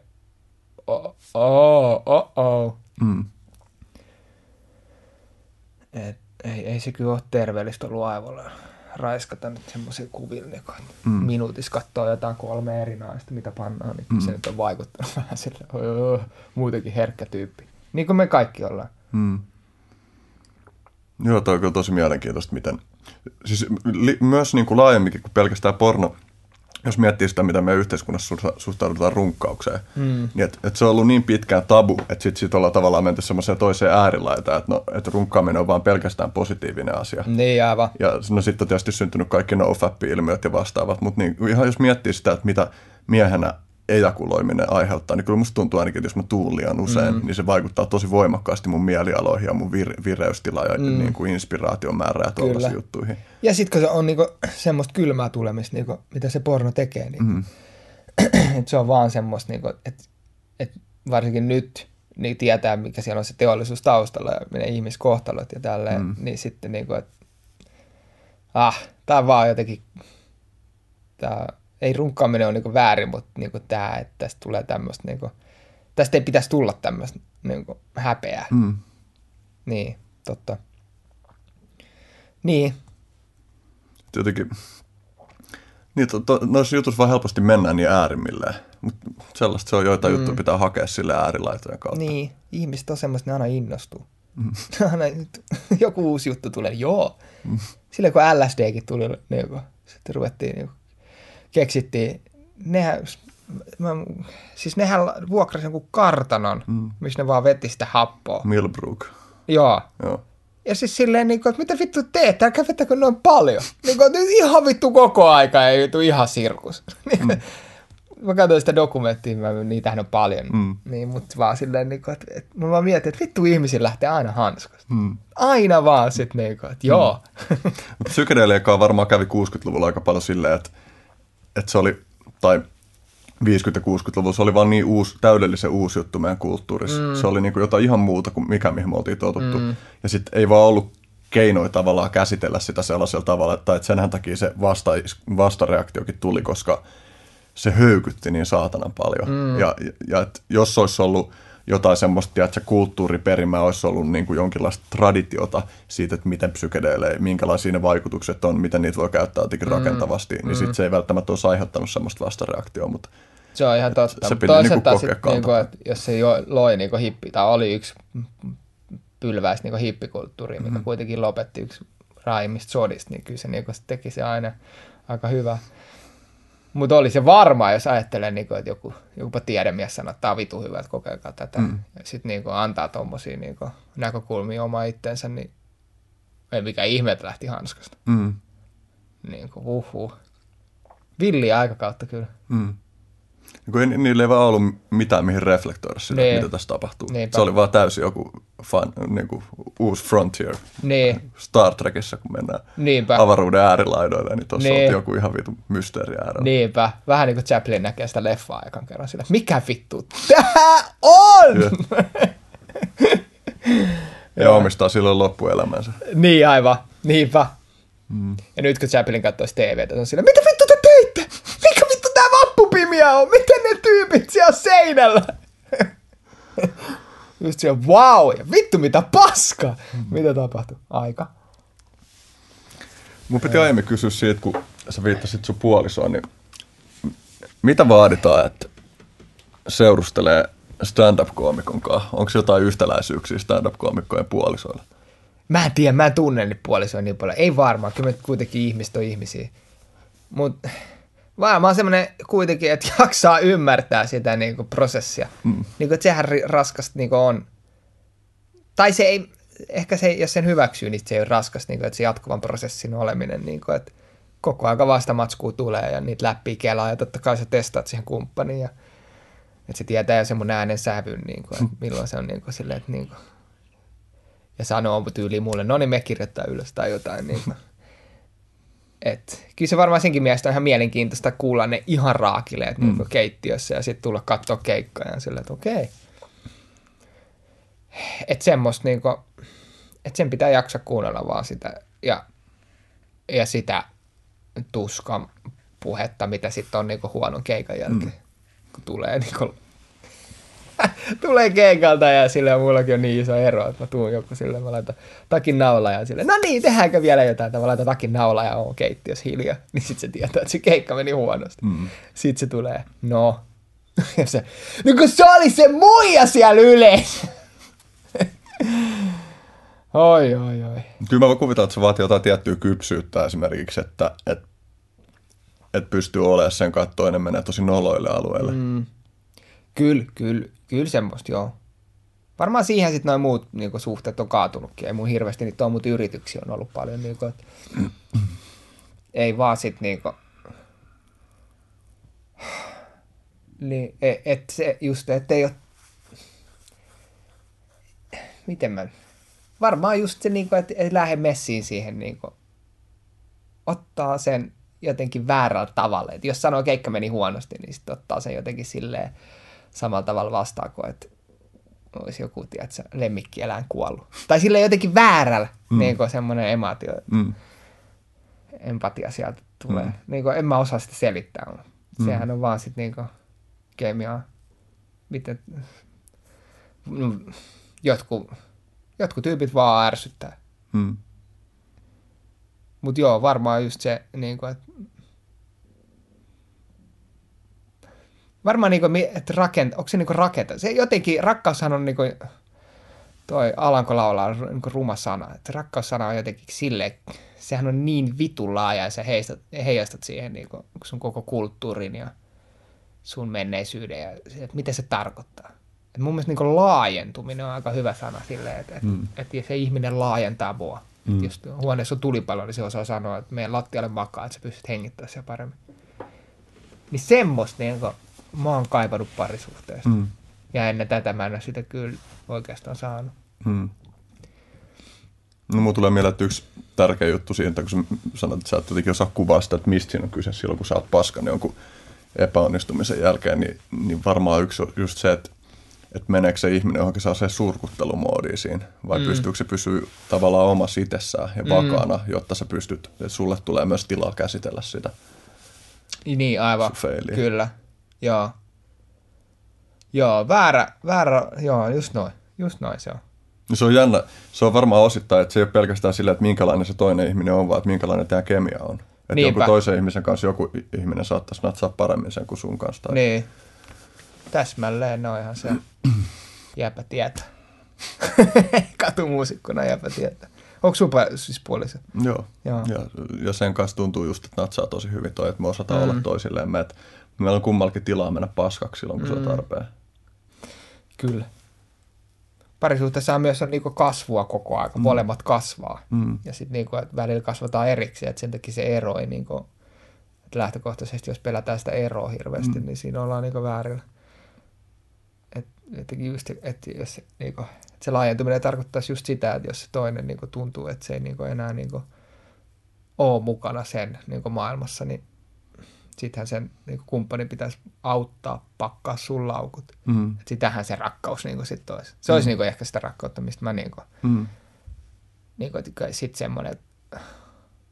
Totta kai tuntelee ei voi mitään, mutta mäkin tunnen pariskuntia ja mun omat vanhemmat, kun ne eros, niin ne halusi koko loppuelämän tehdä toiselleen niin kuin vaikeuksia. Niin siinä on kyllä jotain tosi lähtökohtaisesti sairasta. Että jos joku ihminen ei halua olla sunkaan ja se ilmoittaa siitä, niin se on vitu hyvä, että se ilmoittaa. Ja just nyt, eikä 20 vuoden päästä. Niin kuin, että anna sen mennä. Mulla on ollut kyllä niin kuin rakkaudellisia eroja, semmoisia, missä olisi tuntunut sillä, että vittu, tämä tuntuu paskalta, mutta kumpikin voi luottaa siihen, että se tapahtuu oikea asia ja voi niinku tukea toista, vaikka tuntikin, että pitää päästä etäälle. Niin. Mulla ei ole hirveästi kyllä tyttöystäviä ollut. Semmoisia pidempiä. 2-3. 2 edellistä oli kyllä ihan niin kuin, olisi pitänyt vaan aikaisemmin lähteä menemään. Sen mun eksän, niinku, mä sanoin, että mä haluan eroa. Se alkoi itkeä niin paljon. Niin mä sanoin, no katsotaan sitten vielä. Ja samaan aikaan, kun mä sanoin sen, niin mun aivot oli silleen, tyhmä! Mutta se vaan tuntui, kun se oli siinä kylppärin lattialla eikä saanut henkeä, niin mä olin silleen, no katsotaan. Oi vittu. Yksi juttu, mitä meidän kulttuurissa ei opeteta kunnolla, on kieltäytyminen. Niin. Ja kieltäytymisen vastaanottaminen. Niinpä. Aivan. Ei. Niin loukkaannutaan, otetaan itteensä. Niinpä. Niin, tai sitten se on sellainen asenteellinen ei, silleen ei viituus. Niinpä. Se olisi kyllä hyvä opetella sanoa ei. Mullakin on ollut sitä, kun mäkin olen tehnyt paljon improa ja ollut improkursseja, missä aina opetellaan niin sitä, että täytyy sanoa joo, niin kohtaus jatkuu, niin se on vähän jäänyt päälle. Mutta toisaalta se on vienyt mua ihan ihmeellisiä tilanteissa, mistä on sitten tullut matskua. Että kyllä mä tykkään siitä, että lähtee ja innostuu ja tekee. Mutta kyllä mäkin huomaan sen, että on liian harvoin sanoa ei. Tää ei ollut semmoinen se podcast. Mutta joo, sä oot ihan oikeassa siinkin. Ois kyllä hyvä nähdä sut jonain päivänä, kun joku sketsi tosta ei-asiasta. Niin. Mä uskon, että sä saisit revittyä siitä aika hyvin. Niin, mies, joka ei osaa sanoa ei. Sitten jossain... Kerran se sanoo, se harjoittelee, että se on joku ihan väärä. Niin, ihan hyvä idea. Kun puhutaan näistä perhejutuista, niin ootko ollut nyt vuoden isukki vai 1,5 vuotta vai mitä? 1,5 vuotta? Joo. Onko sinulla itse lapsi? Ei vielä. Sä oot harjoitellut? Kyllä mä luulen, että niitä tulee vittu. Sä oot puhunut siitä kierruka-feilaamisesta. Se on aiheuttanut vähän sellaista... niin, kyllä se, joo, kierrukka voi pettää, kaikki voi pettää. Se voi muuttua tomuksi niin kuin sullakin. Niin, aivan, joo. Niin, joo, sehän on siis, joo, se on niinku yksi mykistävä juttu kyllä ollut. Elämässä on varmaan niinku 3 semmoista niinku tapahtumaa, tai mitä ruvennut, niinku stand-upin tekeminen on yksi semmoinen, niinku, että on tullut uusi luku.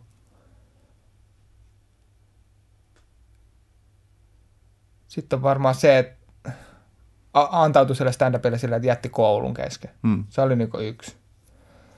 Ehkä niin isoja, mutta eri tavalla tuskallisempi. Sitten on varmaan psykedeelin käyttö ja sitten tyttöystävän tapaaminen, psykedeelin käyttö ja lapsi. Ne on niin kuin ihan selvästi laittanut niin kuin uudet luvut. Silleen niin kuin, että on niin kuin jatkuvaa kasvua ja sitten on niin kuin harppauksia. Silleen niin kuin, että rytisee. Mitä käydä vessassa? Jes, mä pääsen puhumaan yksinäni. Niin. Mistä nyt? Todellakin jatketaan.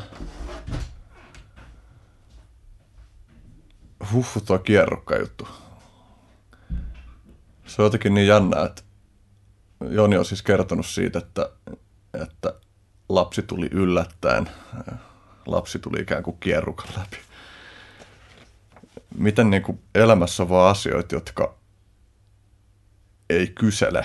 Että on juttuja, joita ei vaan mitenkään pysty kontrolloimaan. No okei, totta kai meidän maailmassa on olemassa myös sellaisia asioita kuin vaikka abortti. Että ihmiset pystyy sillä tavalla niin kuin muuttaa olosuhteita, joissa tapahtuu jotain tuollaista täysin yllättävää. Mutta sitten tavallaan jos sille heittäytyy vaan, että no nyt tämä homma meni näin. Että oli, se kierrukka oli siellä sitä varten, että tai tapahtuisi, mutta sitten se kuitenkin tapahtui. Jotenkin mun mielestä se on vitun kiehtovaa, että elämä tarjosi asia mahiksi, että sitten pystyy heittäytyy tuollaisiin juttuihin. Vähän kuin mä pystyn nyt heittäytyy tähän monologin pitämiseen tässä näin. Tämä oli ehkä enemmän odotettavissa kuin se, että kierrukka pettää. Mutta Joni palaa takaisin ehkä kertomaan kierrukan pettämisen seurauksista. Se on vaan jännä, tiedä. Mäkin olen kuitenkin aina silleen ollut silleen, että mä en halunnut lasta just sen takia, että mun duuni on niin epävakaa. Ja mä mieluummin uhraan niin kuin se, että mä elän lapsettoman elämän, kun ei joudu menemään päivätöihin tai jotain. Että se on ollut epävarma. Et mä en olisi ikin pystynyt tekemään sitä päätöstä, niin kuin, että mä nyt vittu tehdään lapsi. Niin ikinä. Paljon pelkoja meidän, pystyykö mä siihen. Mutta sitten kun tuli vahingossa, kierrukka petti tälleen. Ja sitten oli kyllä ollut puhetta, mutta ei vielä niinku vuosikausiin. Niin se pakotti siihen tilanteeseen ja sitten vaan, niinku, että onneksi se tapahtui niin, että mitään vastitko itse kokee, niin vastiata. Niinku, sen se lapsi on, niinku, että kaikki ne mielikuvat siitä, että minkälaista se sitten on, niin on niinku romuttunut ihan täysin. Ja mitä se aiheuttaa, niin niinku, ei se on. Se on niin eri tarina sitten, kun on niin kuin jälkeläinen. Mm. Tunteet. Se, mitä siitä ei ehkä puhuta, niin varmaan sitten semmoiselle ihmiselle, jolle mäkin olen siitä vapaudesta puhunut, että se on ollut tärkeä, niin että se oli vähän rankempaa se prosessi niin kuin tulla isäksi, kuin mitä siitä puhutaan tai niin kuin, mitä mä olisin ajatellut, mitä tunteita se herättää.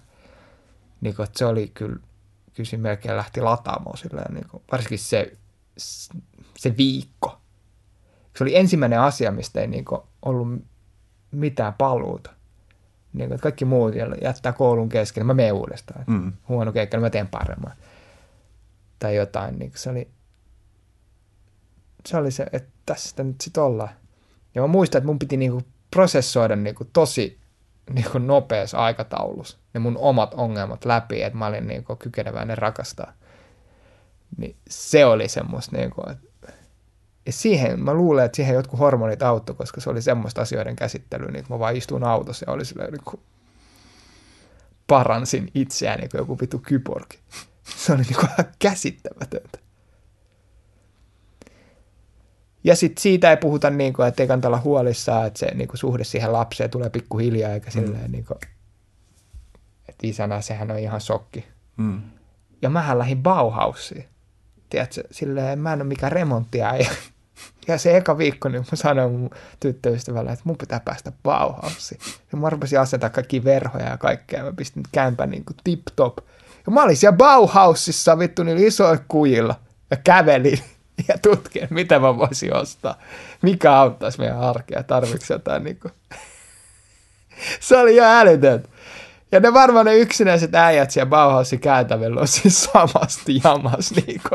Joille se jää vähän pidemmäksi aikaa ja jotkut on niinku just tullut isäksi tai jotain niinku. Me vaan katsottiin toisiamme sille käytävien miehet niinku.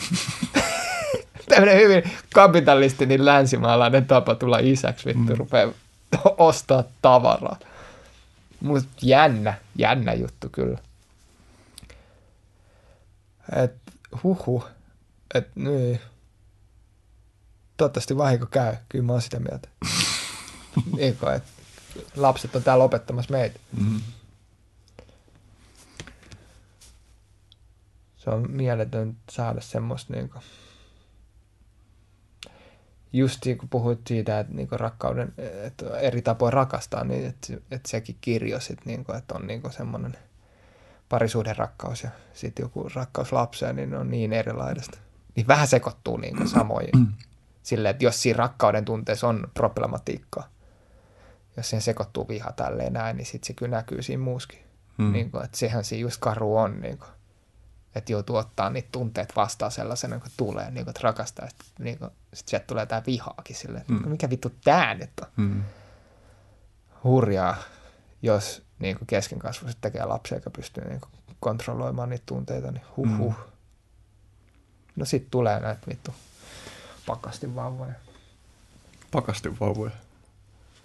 Niin kuin siellä Oulussa Lestadiolla, ne pisti niitä vauvoja pakkaseen.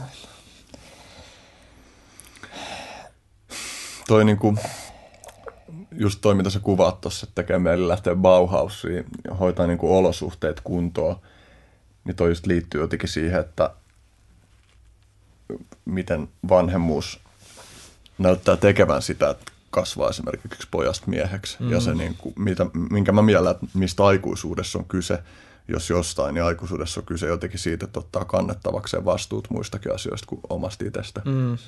Ja mä huomaan itsekin sen, että miten paljon se on muolannut mua, että mä oon, vaikka ei ole vielä jälkikasvua, niin mulla on vakaa parisuhde ja musta tuntuu, että mä haluan rakentaa hyviä puitteita sillä, että me voidaan olla perhe. Niin ja mäkin se, ajattelin tota, joo. Ja miten se muuttaa omaa arvomaailmaa. Se on jotenkin, toi Janna, kun sä puhuit just siitä, että miten lapsen saaminen ja sun puolisoon tutustuminen ja psykedeelit ja sit sun uravalinta, että ne on niin kaikki samassa nipussa, niin että tuntuu just, että toi on tosi vitun psykedeelistä, miten oma arvomaailma muovautuu elämän kokemusten myötä. Joo, niinpä. Ja miten kulttuuri vaikuttaa meihin. Niin että ei ole hulluja ihmisiä, vaan niin kulttuurista sekaisin olevia tyyppejä. Niin tekee mieli väittää vastaan tuohon, että ei ole hulluja ihmisiä. Kyllä mä luulen, että jollain vaan reistaa silleen kulttuurista riippumattakin. Mutta kyllä se, mikä niinku aiheuttaa sitä reistausta, niin tosi paljon liittyy siihen, että millainen kulttuuri meillä on. Kyllä hyvin paljon. Siis silleen, kyllä niinku, jos ajatellaan, että jossain antiikin Roomassa niinku perheet meni tsiikaan, kun kristittyjä syötettiin leijonille. Siellä oli lapset, jotka kysyivät, niinku, että isi, voidaanko me tulla ensi viikollakin käymään? Niin isi oli silleen, no joo, jos te olette kunnolla. Niin kuin meidän katsottuna ne koko perhe on ihan vittu sekopää. Ne oli vaan altistunut siihen niin kuin kulttuuriin. Mutta joo, onkohan aivokemiat, niin kuin aivot sairastuu. Mutta kyllä niin kuin lähtökohtaisesti kyllä mä oon sitä mieltä, että kulttuuri muovaa niin kuin erittäin voimakkaasti. Niin, kulttuuri kuitenkin ne olosuhteet, joissa ne yksilöt syntyy. Ei mitään yksilöt synny missään muualla kuin ympäristöissä. Ja varmaan koko se ajatus, mikä yksilö on. Niin kuin. Niin kuin, ja mitä sen pitäisi tehdä ja olla. Niin. Niin. Mä joskus mietin sitä, että me ollaan niin yllättävä, vaikka me ollaan niin saastutettu koko planeetta. Ja silleen tulevaisuus, no tälleen niin kuin, on ainakin erittäin ison niin globaalin muutoksen edessä. Silti jotenkin uskomattoman pitkälle niin ihmisrotu on päässyt. Että sitä hyvyyttä on niinku, sitä on helvetisti. Ja semmoinen varmaan joku niinku, mä en tiedä tässä niin paljon, mun yksi kaveri on tutustunut tätä vähän enemmän niinku semmoinen kollektiivinen mieli, että aina kun maailmassa tapahtuu jotain pahaa, niin semmoiset elektronit liikkuu, millä ne tutkii sitä niin tiettyyn suuntaan, niin, että se kollektiivinen ajattelu niinku vaikuttaa siihen, niinku, jos tulee tieto jostain terroristi-iskusta tälleen näin, niin ne värähtelee ne. Semmoinen dokkari kuin I Am, mikä on semmoisen yhden amerikkalaisen komedian ohjaajan, sen jälkeen kun se valaistui, niin sen tekemä dokkari siitä, niin siinä testaa sitä juttua niin jogurtilla. Niin kuin, että ne pistää jogurttiin niin elektroanalyysiin semmoisesti, mä en tiedä, anturit. Ja sitten kun se antoi niin vihan tulla, niin se niin jogurtti reagoi. Ja eri tavalla. Vihassu jogurtti. Niin, ja sitten niin semmoinen kauhuleffakin on kuin tappajajogurtti, että ehkä se on sitten se. Mutta silleen, tämä on niinku olemassa tämmöinen myös, mikä myös, niinku, että jos ihmiset kollektiivisesti ajattelee kulttuurin takia jotenkin ja joistain jotain, niin se myös vaikuttaa meihin siihen, minkälainen ihmiskunta me ollaan. Ja kyllä tuollaiset jutut vaan, että meidän välillä kulkee niin paljon kaikkia sellaisia meihin vaikuttavia signaaleja, joiden mekanismiksi me ei vaan tiedetä. Ja jos ihmiset saa jonkun suuremman tietoisuuden jossain vaiheessa, ne varmaan rupeaa hämmästyä siihen, että kuinka paljon meitä ihmisiä kuitenkin johdateltiin. Niin kuin ihan yksilötasollakin.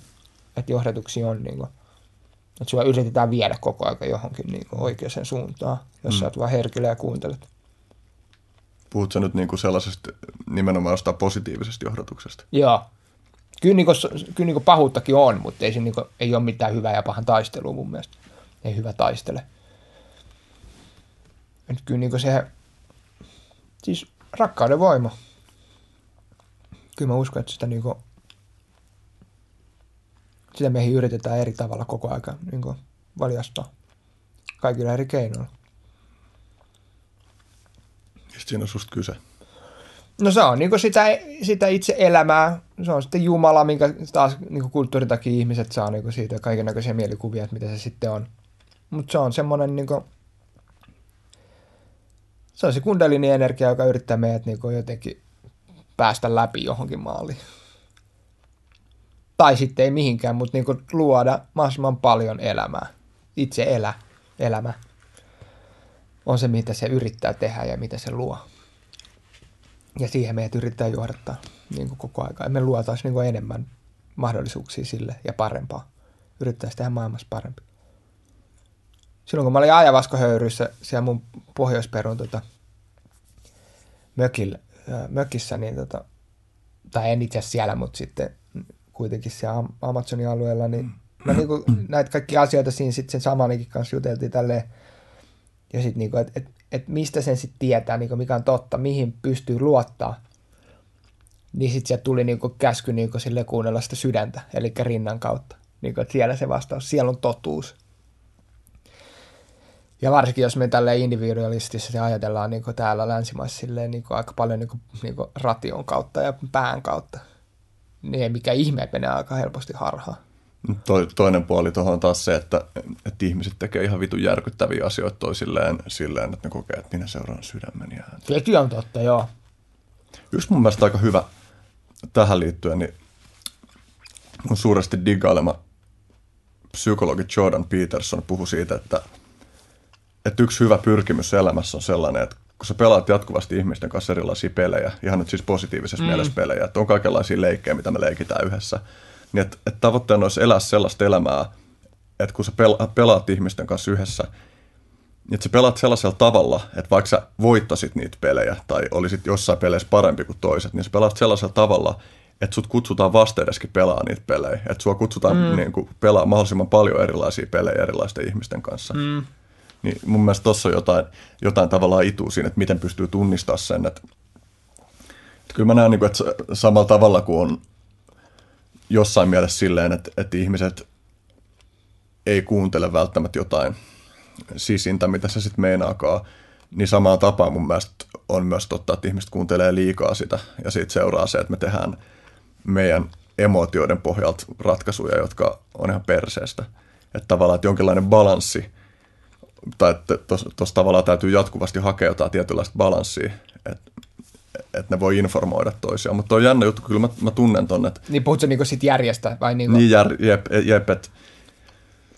Niin, totta kai, sehän on sit niinku... Sitähän sitä vetäisi ihan niinku tuo seiskasakrassa niinku ihan Jeesuksena paljon jaloja, että puhuisi vaan outoja eikä saisi mitään aikaiseksi. Niinku, että joo, niinku yin ja yang, keskellä on tao, missä se tasapaino olisi. Mutta kyllä mä väitän, niinku, että kyllä varsinkin se kulttuuri, mistä mä tuun ja mitä mulla on niinku koulussa opetettu, niin on ollut aivan liian paljon, varsinkin sinne vasempaan aivoon niin kohdistuvaa tietoa ja dataa, mitä on hakattu. Et mitä pitäisi tehdä ja olla. Niin aika paljon kyse on siitäkin, että me ei osata tunnistaa, mitä meidän sisällä tapahtuu. Niin. Että tavallaan, että kun sanot niinku joku kliseinen fraasi, että kuuntele sun sydämen ääntä, mutta että ihan vaikka jotain meditaatioharjoitusta kun tekee, niin on niin kuin selvää, että tuolla kehossa tapahtuu kaikenlaisia juttuja, niin kuin fyysisiä juttuja, jotka vaikuttavat esimerkiksi meidän tunnetiloihin. Että joku niin kuin ahdistustila, siihen liittyy fyysistä sydämen tykytystä. Joku sellainen, että susta tuntuu emotionaalisesti vaikealta puhua jossain tilanteessa, niin tässä kurkun alueella tuntuu usein semmoinen joku vitun niin kuin fyysinen ahdistus tai ahtaus tai tollainen. Niin tollaisia juttuja olisi syytä niin kuin opettaa. Niin olisi enemmän. Kyllä. Joo, elämänhallinta niin kuin semmoinen niin kuin ihan perustyökalu, niin kuin, millä sä pystyt ylläpitämään itsesi ja laajentaa itsesi haluamallaan tavalla. Niin, siis se on lokerointia. Mutta ei onhan, siis koulusta on tietenkin hyviäkin juttuja, mutta noi olisi se, niin kuin, mitä mä lähtisin ehkä sit muuttaa, jos olisin vallassa diktaattorina. Se on myös jännä, kun jotkut puhuu siitä, että nykyisessä meidän yhteiskunnallisessa ilmapiirissä on tosi paljon niin kuin valtaa sillä, että ne, joilla on voimakkain tunne, saa määritellä, että miten muiden pitäisi käyttäytyä. Ja tossakin niin kuin tavallaan näkee sen, että miten tärkeää on opetella niitä tunnetaitoja. Mä mietin just katusoittaessa esimerkiksi, kun tulee jotain satunnaista vittuilua, niin kun ne tunteet kuohahtaa, niin miten hyödylliseltä se tuntuu havainnoida, että no vittu, nyt kuohahti tunteet, että okei, mun ei tarvi heti operoida nyt tästä, tätä tilannetta niiden tunteiden pohjalta. Mä voin vaan vetää henkeä, mun ei tarvi vastata sille vittuilijalle mitään, paitsi jos tulee joku tosi naseva läppä, niin se voi heittää ottaa pataa. Niin. Ja sitten tavallaan sen kautta, kun ei ota sitä omaa tunnettaan niin tosissaan, niin sitten muuttuu helpommaksi hahmottaa myös se, että sillä vittuilijalla on joku emotionaalinen pohja, mikä ajoi sen vittuilee. Totta. Niin, tuommoinen buddhalainen näkemys, että meillä on yhteinen vihollinen, miksi se on noin vihainen. Meillä on niinku, meidän pitää selvittää, mistä se viha tulee. Taidekasvatus olisi kyllä semmoista, niinku, Tikkurilassa mä olin kyllä onnekas, että siihen tuli se, niinku, mä en ole todellakaan mikään lukutyyppi enkä tällainen, mutta siihen avattiin, niinku, kun mä olin pieni, niin helvetin iso ja hyvä kirjasto, Tikkurilan kirjasto. Ja sit tuli sit niinku mun ostari, niinku, että se oli se, missä mä hengasin ja niinku, sekoilin ja vedin ekat kännit tyyliin ja niinku silleen katsoin pornoa netistä.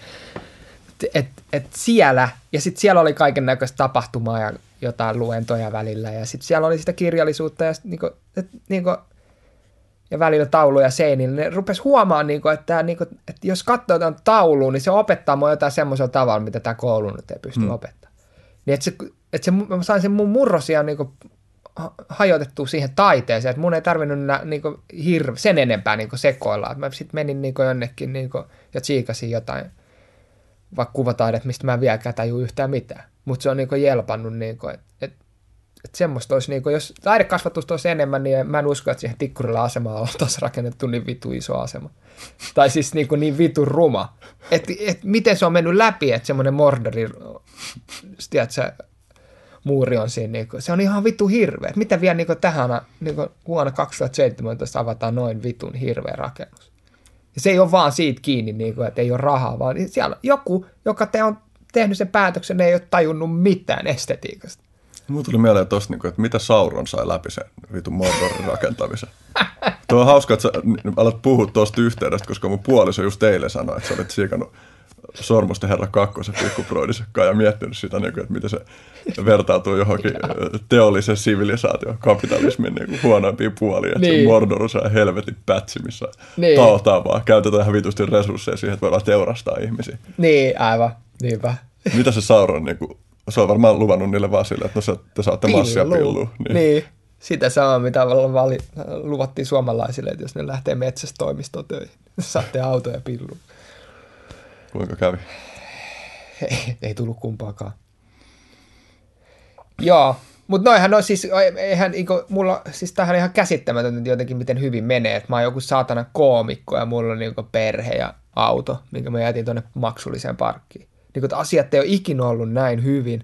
Meillä on vittu netti joka puolella, tää on vaan outoa. Tää on niinku, että tässä joutuu jotenkin ihan...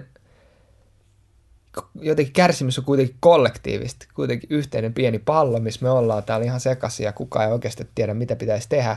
Ja sitten jossain niin on jotain vittu lapsioria, jotka tekee suklaa tästä. Mulla on niin ostaa skidille suklaakalenterin, niin tämä jotenkin, tämä ei niin saisi olla näin. Mutta mitä mä pystyn niin pitämään itteni niin toimintakykyisenä, en ajatella asiaa liikaa, mutta kuitenkin yrittää niin käytännön tasolla tehdä jotain semmoista, missä olisi enemmän järkeä, mistä edes jäisi joku semmoinen printti, niin kuin,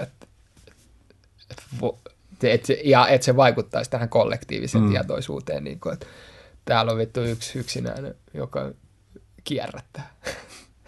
Ja siis se, että puhuu asioista, jotka tuntuu tärkeältä. Niin. Ja puhuu esimerkiksi, musta tärkeimpi juttu, mitä voi tehdä, on puhua pimeydestä. Siitä, mikä meidän sisällä on oikeasti. Niin, me ollaan niinku vitu etuoikeutettuja kumpikin, että meillä on esimerkiksi kumpikin voidaan tehdä podcastia. Niinpä. Me saadaan niinku käyttää meidän aikaa siihen, että me jauhetaan jotain meidän ajatuksia ja sitten potentiaalisesti jotain vielä kiinnostaa kuunnella sitä. Niin.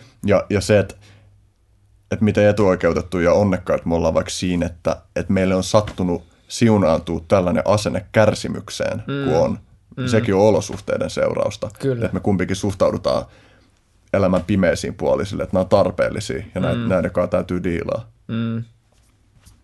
Niin ei mikään ihme, että moni ihminen on niinku sekaisin ja niinku pelkää sitä, niinku, että kaikki tulee muuttuu, koska nyt se paine siihen muuttumiseen on niinku tosi iso. Ja ne, jotka haluaa pitää asiat ennallaan, niin kyllä varmaan natisee liitoksesta. Niinku, onko sulla maailman tuskaa ollut? Joo, ihan vitusti. Onko sulla vielä sitä? Joo. Joo. Mutta sitten on myös niin paljon jotenkin ekstaattisia asioita omassa elämässä, että se on niin ihan ok balanssissa. Mutta siis kyllä mä hajoilen. Kyllä mä itken niin kuin usein sitä, että mikä ikäinen miten paljon... 33. Joo. Kyllä mä itken usein sitä, että miten paljon maailmassa vaan on satuttavia asioita ja asioita, jotka tuntuu vaan jotenkin moraalisesti väärältä. Ja silleen, musta tuntuu, että se on yksi mun roolikin, että mulla on riittävän hyvin asiat omassa elämässä, jotta mä voin kantaa jotain tollaista. Kyllä musta tuntuu, että maailmantuska sopivassa määrin on liikuttava voima, mutta se vaatii sen, että on tarpeeksi niitä positiivisia juttuja, hyvää jengiä omassa elämässä ja tolleen, että pystyy kantaa sitä. Että kyllä mä näen myös sen, että jotkut ihmiset musartuu sen alle silleen, että se ei ole enää liikuttava voima. Niin, se huoli on semmoinen, mikä tuhoaa. Sitä ei niinku voisi, sitä ei niinku oikein, se ei niinku johda mihinkään, että on huolissaan. Se, mikä maailmantuska tuo, niin semmoisen kyseenalaistamisen niin kuin taidon, niin kuin, että on kyky nähdä paskan läpi. Tajuu, niin kuin, että ei tähän niin kuin, tavallaan, mihin meidät ohjataan ja koulutetaan ja tämä näkemys, niin tämä on niin kuin, just aina vähän aikaa sitten yliopistossa joku tohtori teki, vai proffa, no kuitenkin joku tyyppisiä, niin jo aika korkea, niin teki niin kuin, väikkärin. Eiku, niin, no kuitenkin. Niin, että yliopistossakin niin se puhaltaa siihen samaan niin kuin markkinapussien hiilokseen, niin kuin, että kaikki, jotka sieltä valmistuu, niin tavalla tai toisella vaan kiihdyttää niin kuin ilmastonmuutosta ja kaikkea tämmöistä. Että ne on mukana siinä. Niin kuin. Niin kuin, ei tässä niin kuin silleen, että johon tässä niin kuin juna on tulossa, me ollaan raiteilla ja kukaan ei tee yhtään mitään. Paitsi ei se pidä paikkansa, että kukaan ei tee yhtään mitään, mutta se on niin vitun hidas. Niin, aivan. Niin, siltä se tuntuu, että kukaan ei tee mitään. Mulla on ainakin toisaalta sellainen joku luottamus siihen, että mä näen, että hyviä muutosvirtauksia on olemassa ja että niihin voi osallistua.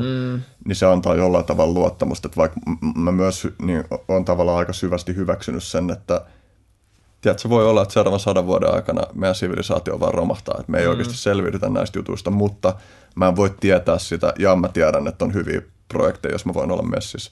Ja mietin tuota osallistumisjuttua. Viimeis kun mä sain sieniä, niin yksi semmoinen asia, joka jotenkin iskostui tosi syvälle on, että miten tärkeimpiä asioita ihmisen elämässä on mahdollisuus osallistua. Se, että miksi meillä on niin paljon ihmisiä, jotka voi ihan vitu huonosti, niin niillä ei ole mitään järkeviä tapoja osallistua tähän yhteiskuntaan. Tämä on vitu outo aika, tosi paljon vapauksia, mutta sitten samanaikaisesti tosi paljon semmoista tyhjyyttä. Niin, kyllä. Joe Roganin uudessa stand-upissa oli loistava rutiini siitä, että miten paljon me tarvitaan ihmisiä. Toisiaan me ollaan outo rotu silleen, että vankilassa niin kaikista pahin rangaistus on se, että sut pistetään eristysselliin.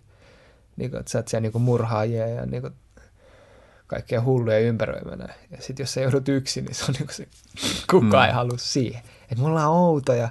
Että me tarvitaan, niin se, että me, niin kuin, että terve ihminen on, niin että se tuntee, että se tuo hedelmän siihen niin yhteisöön. Tuntee itsensä ympäristössä. On semmoinen, mikä kans tuo, kun mä olin siellä viidakossa, niin oli jotenkin, tuli semmoinen ahaa siitä, niin että se ympäristössä elää meissä.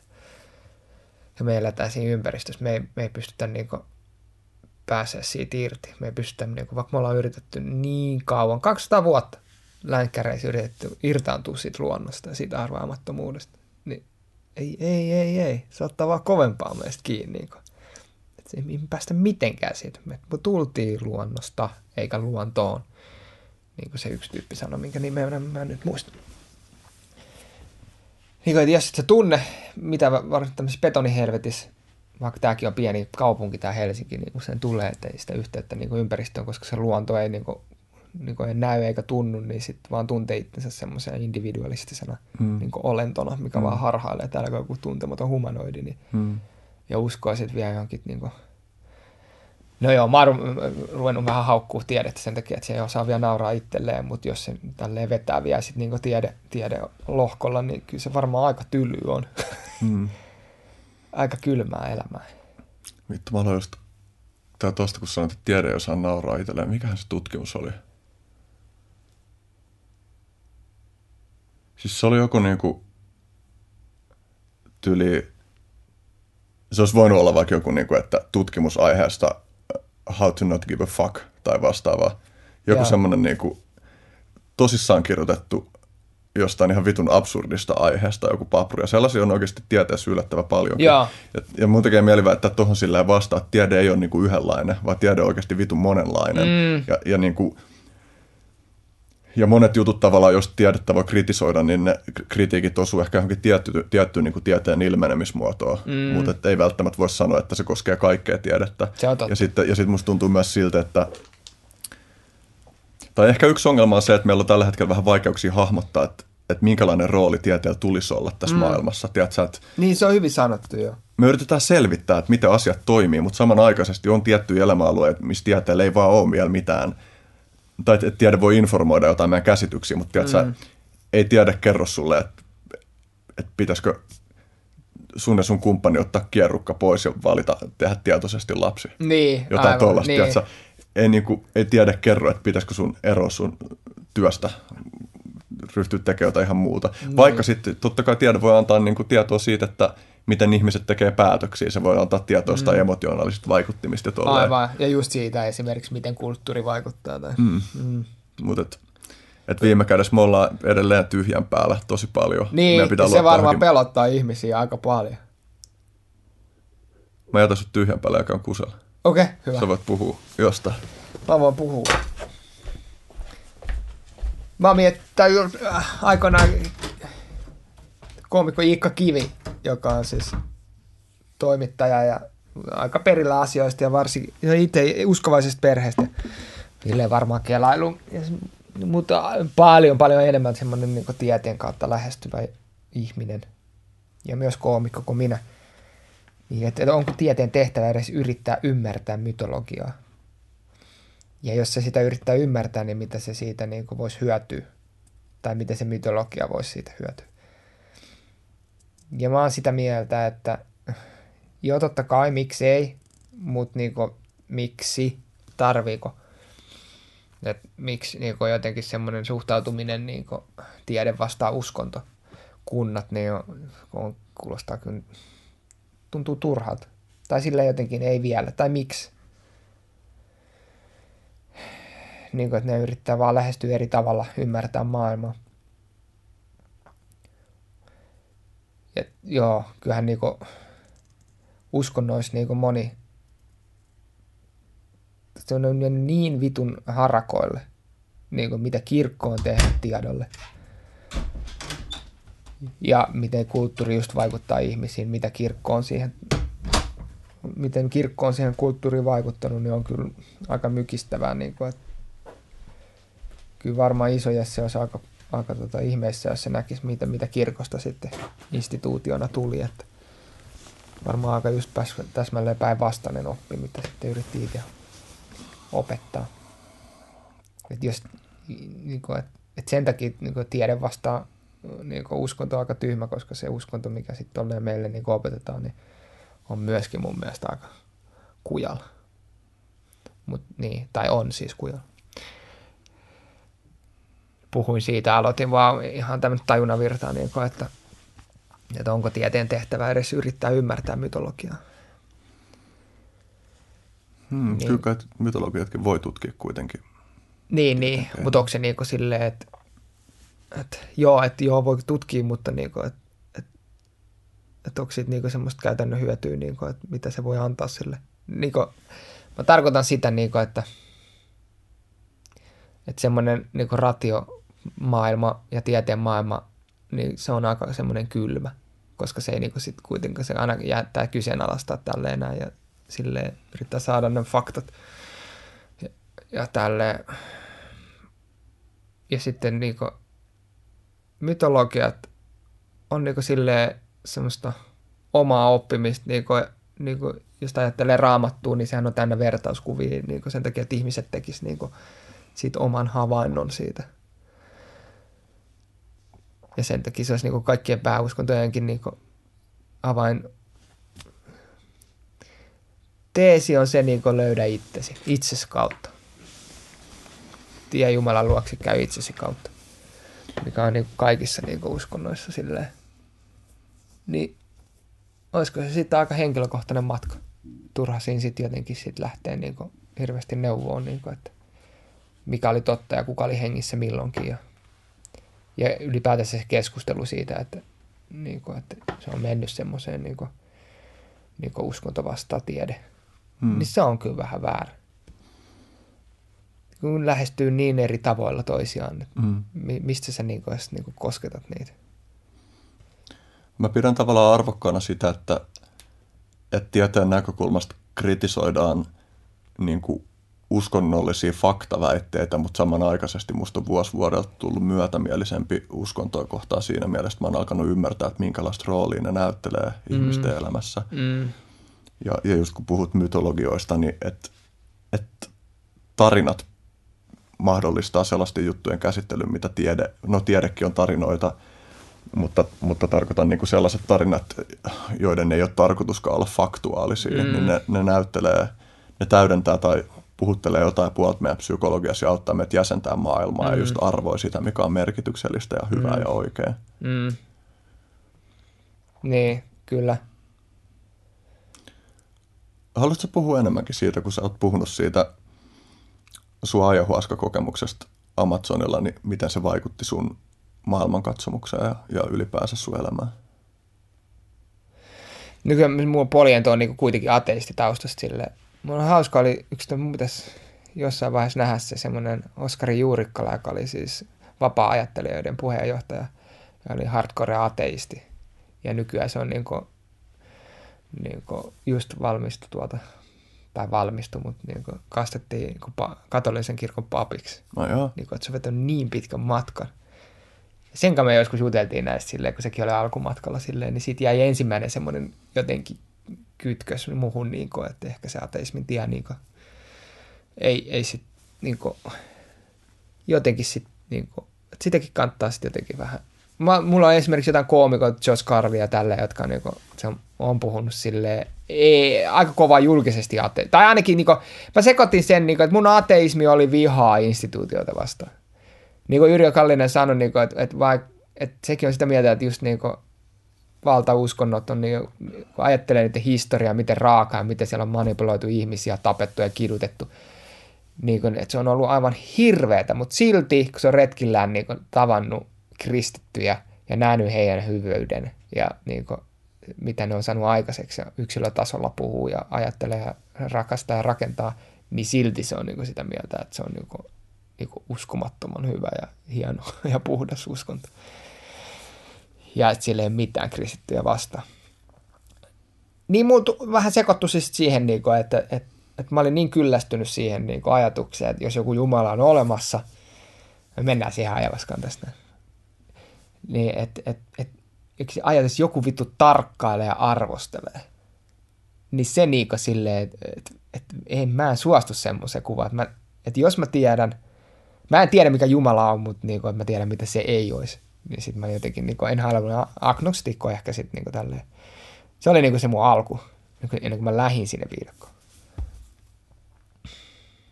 Jotenkin oli niin alkanut, se olisi jäänyt semmoisia siemeniä niin eri ihmisistä tälleen ja filosofioista, niin mitä voisi niin ehkä myös olla. Muuta kuin se, että me vaan kehitytään niin atomeista, materiasta. No sit se, niin mä tiesin niinku ajan, mä olin paljon ottanut niinku sit selvää. Mä en ollut mikään psykedeelityyppi. Mä en ollut ennen sitä käyttänyt mitään psykedeelejä. Ja mä tiesin tietenkin Riku ja Tunne Mad Ventures-seikkailuista, niinku mitä ajavaska on ja tälleen. Ja se on, siinä oli veto. Ja mulla on aina ollut pienessä pitäen niinku veto sinne viidakkoon.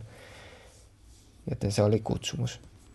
Ja menin sinne viidakkoon sitten, mä sain kuulla, että musta tulee isää. Ja se oli semmoinen asia, minkä mä olin halunnut tehdä. Ennen kuin musta tulee isä. Ja sitten se oli hauskaa, että se oli sellainen katalyytti sitten se lapsi, niin kun, että se oikeasti pisti mut, vei mut sinne viidakkoon, koska mä tein, olisiko mä saanut oikeasti aikaiseksi niin kun, peruttaa keikat ja laittaa paljon rahaa ja kuitenkin lähteä silleen, vittu, ollaan lentokoneessa niin kauan, laiska ihminen, ei jaksa säätä. Mä menin sinne ja mulla oli siellä sitten semmoinen opas, joka oli ihan summan mutikas hommattu opas, se oli mua lentokentällä vastas ja se vei mut semmoiseen viidakkoon. Se oli niinku turistille semmoinen lodge, niinku, että siellä oli niitä muitakin turisteja ja sitten siellä tehtiin niitä ekspansioita sinne viidakkoon ekskursioita. Me käytiin siellä chiikaa tälleen ja se oli niinku fine. Mä vähän sairastuin siinä sitten, kun menin syömään viidakossa jotain vähän outoja juttuja. Ja sitten mulla oli siinä joku kuukausi aikaa, ne muut oli ne turistit viikko, 2 viikkoa, niin sitten mä niinku sanoin sille oppaalle, että tämä ei niinku riitä, että voitaanko me mennä jonnekin vähän alkuperäisen. Mua häiritsee kuitenkin se turismi. Mä olin niinku onnellinen, mä olin siellä viidakossa, mutta jotenkin mä olin ajatellut koulukirjasta, mä oon katsonut, että viidakko on semmoista niinku, ihan niinku hallitsematonta. Se oli vähän liian semmoista jotenkin kliinistä. Meillä oli vessanpöntöt siellä. No sit se sanoi hän, että se voi viedä mut sen kotikylään.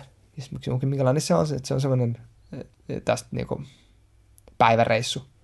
Tai yhden päivän vuorokauden kestää matkustaa sinne. Sitten mä olin sanonut, lähdetään. Sitten me lähdettiin sinne.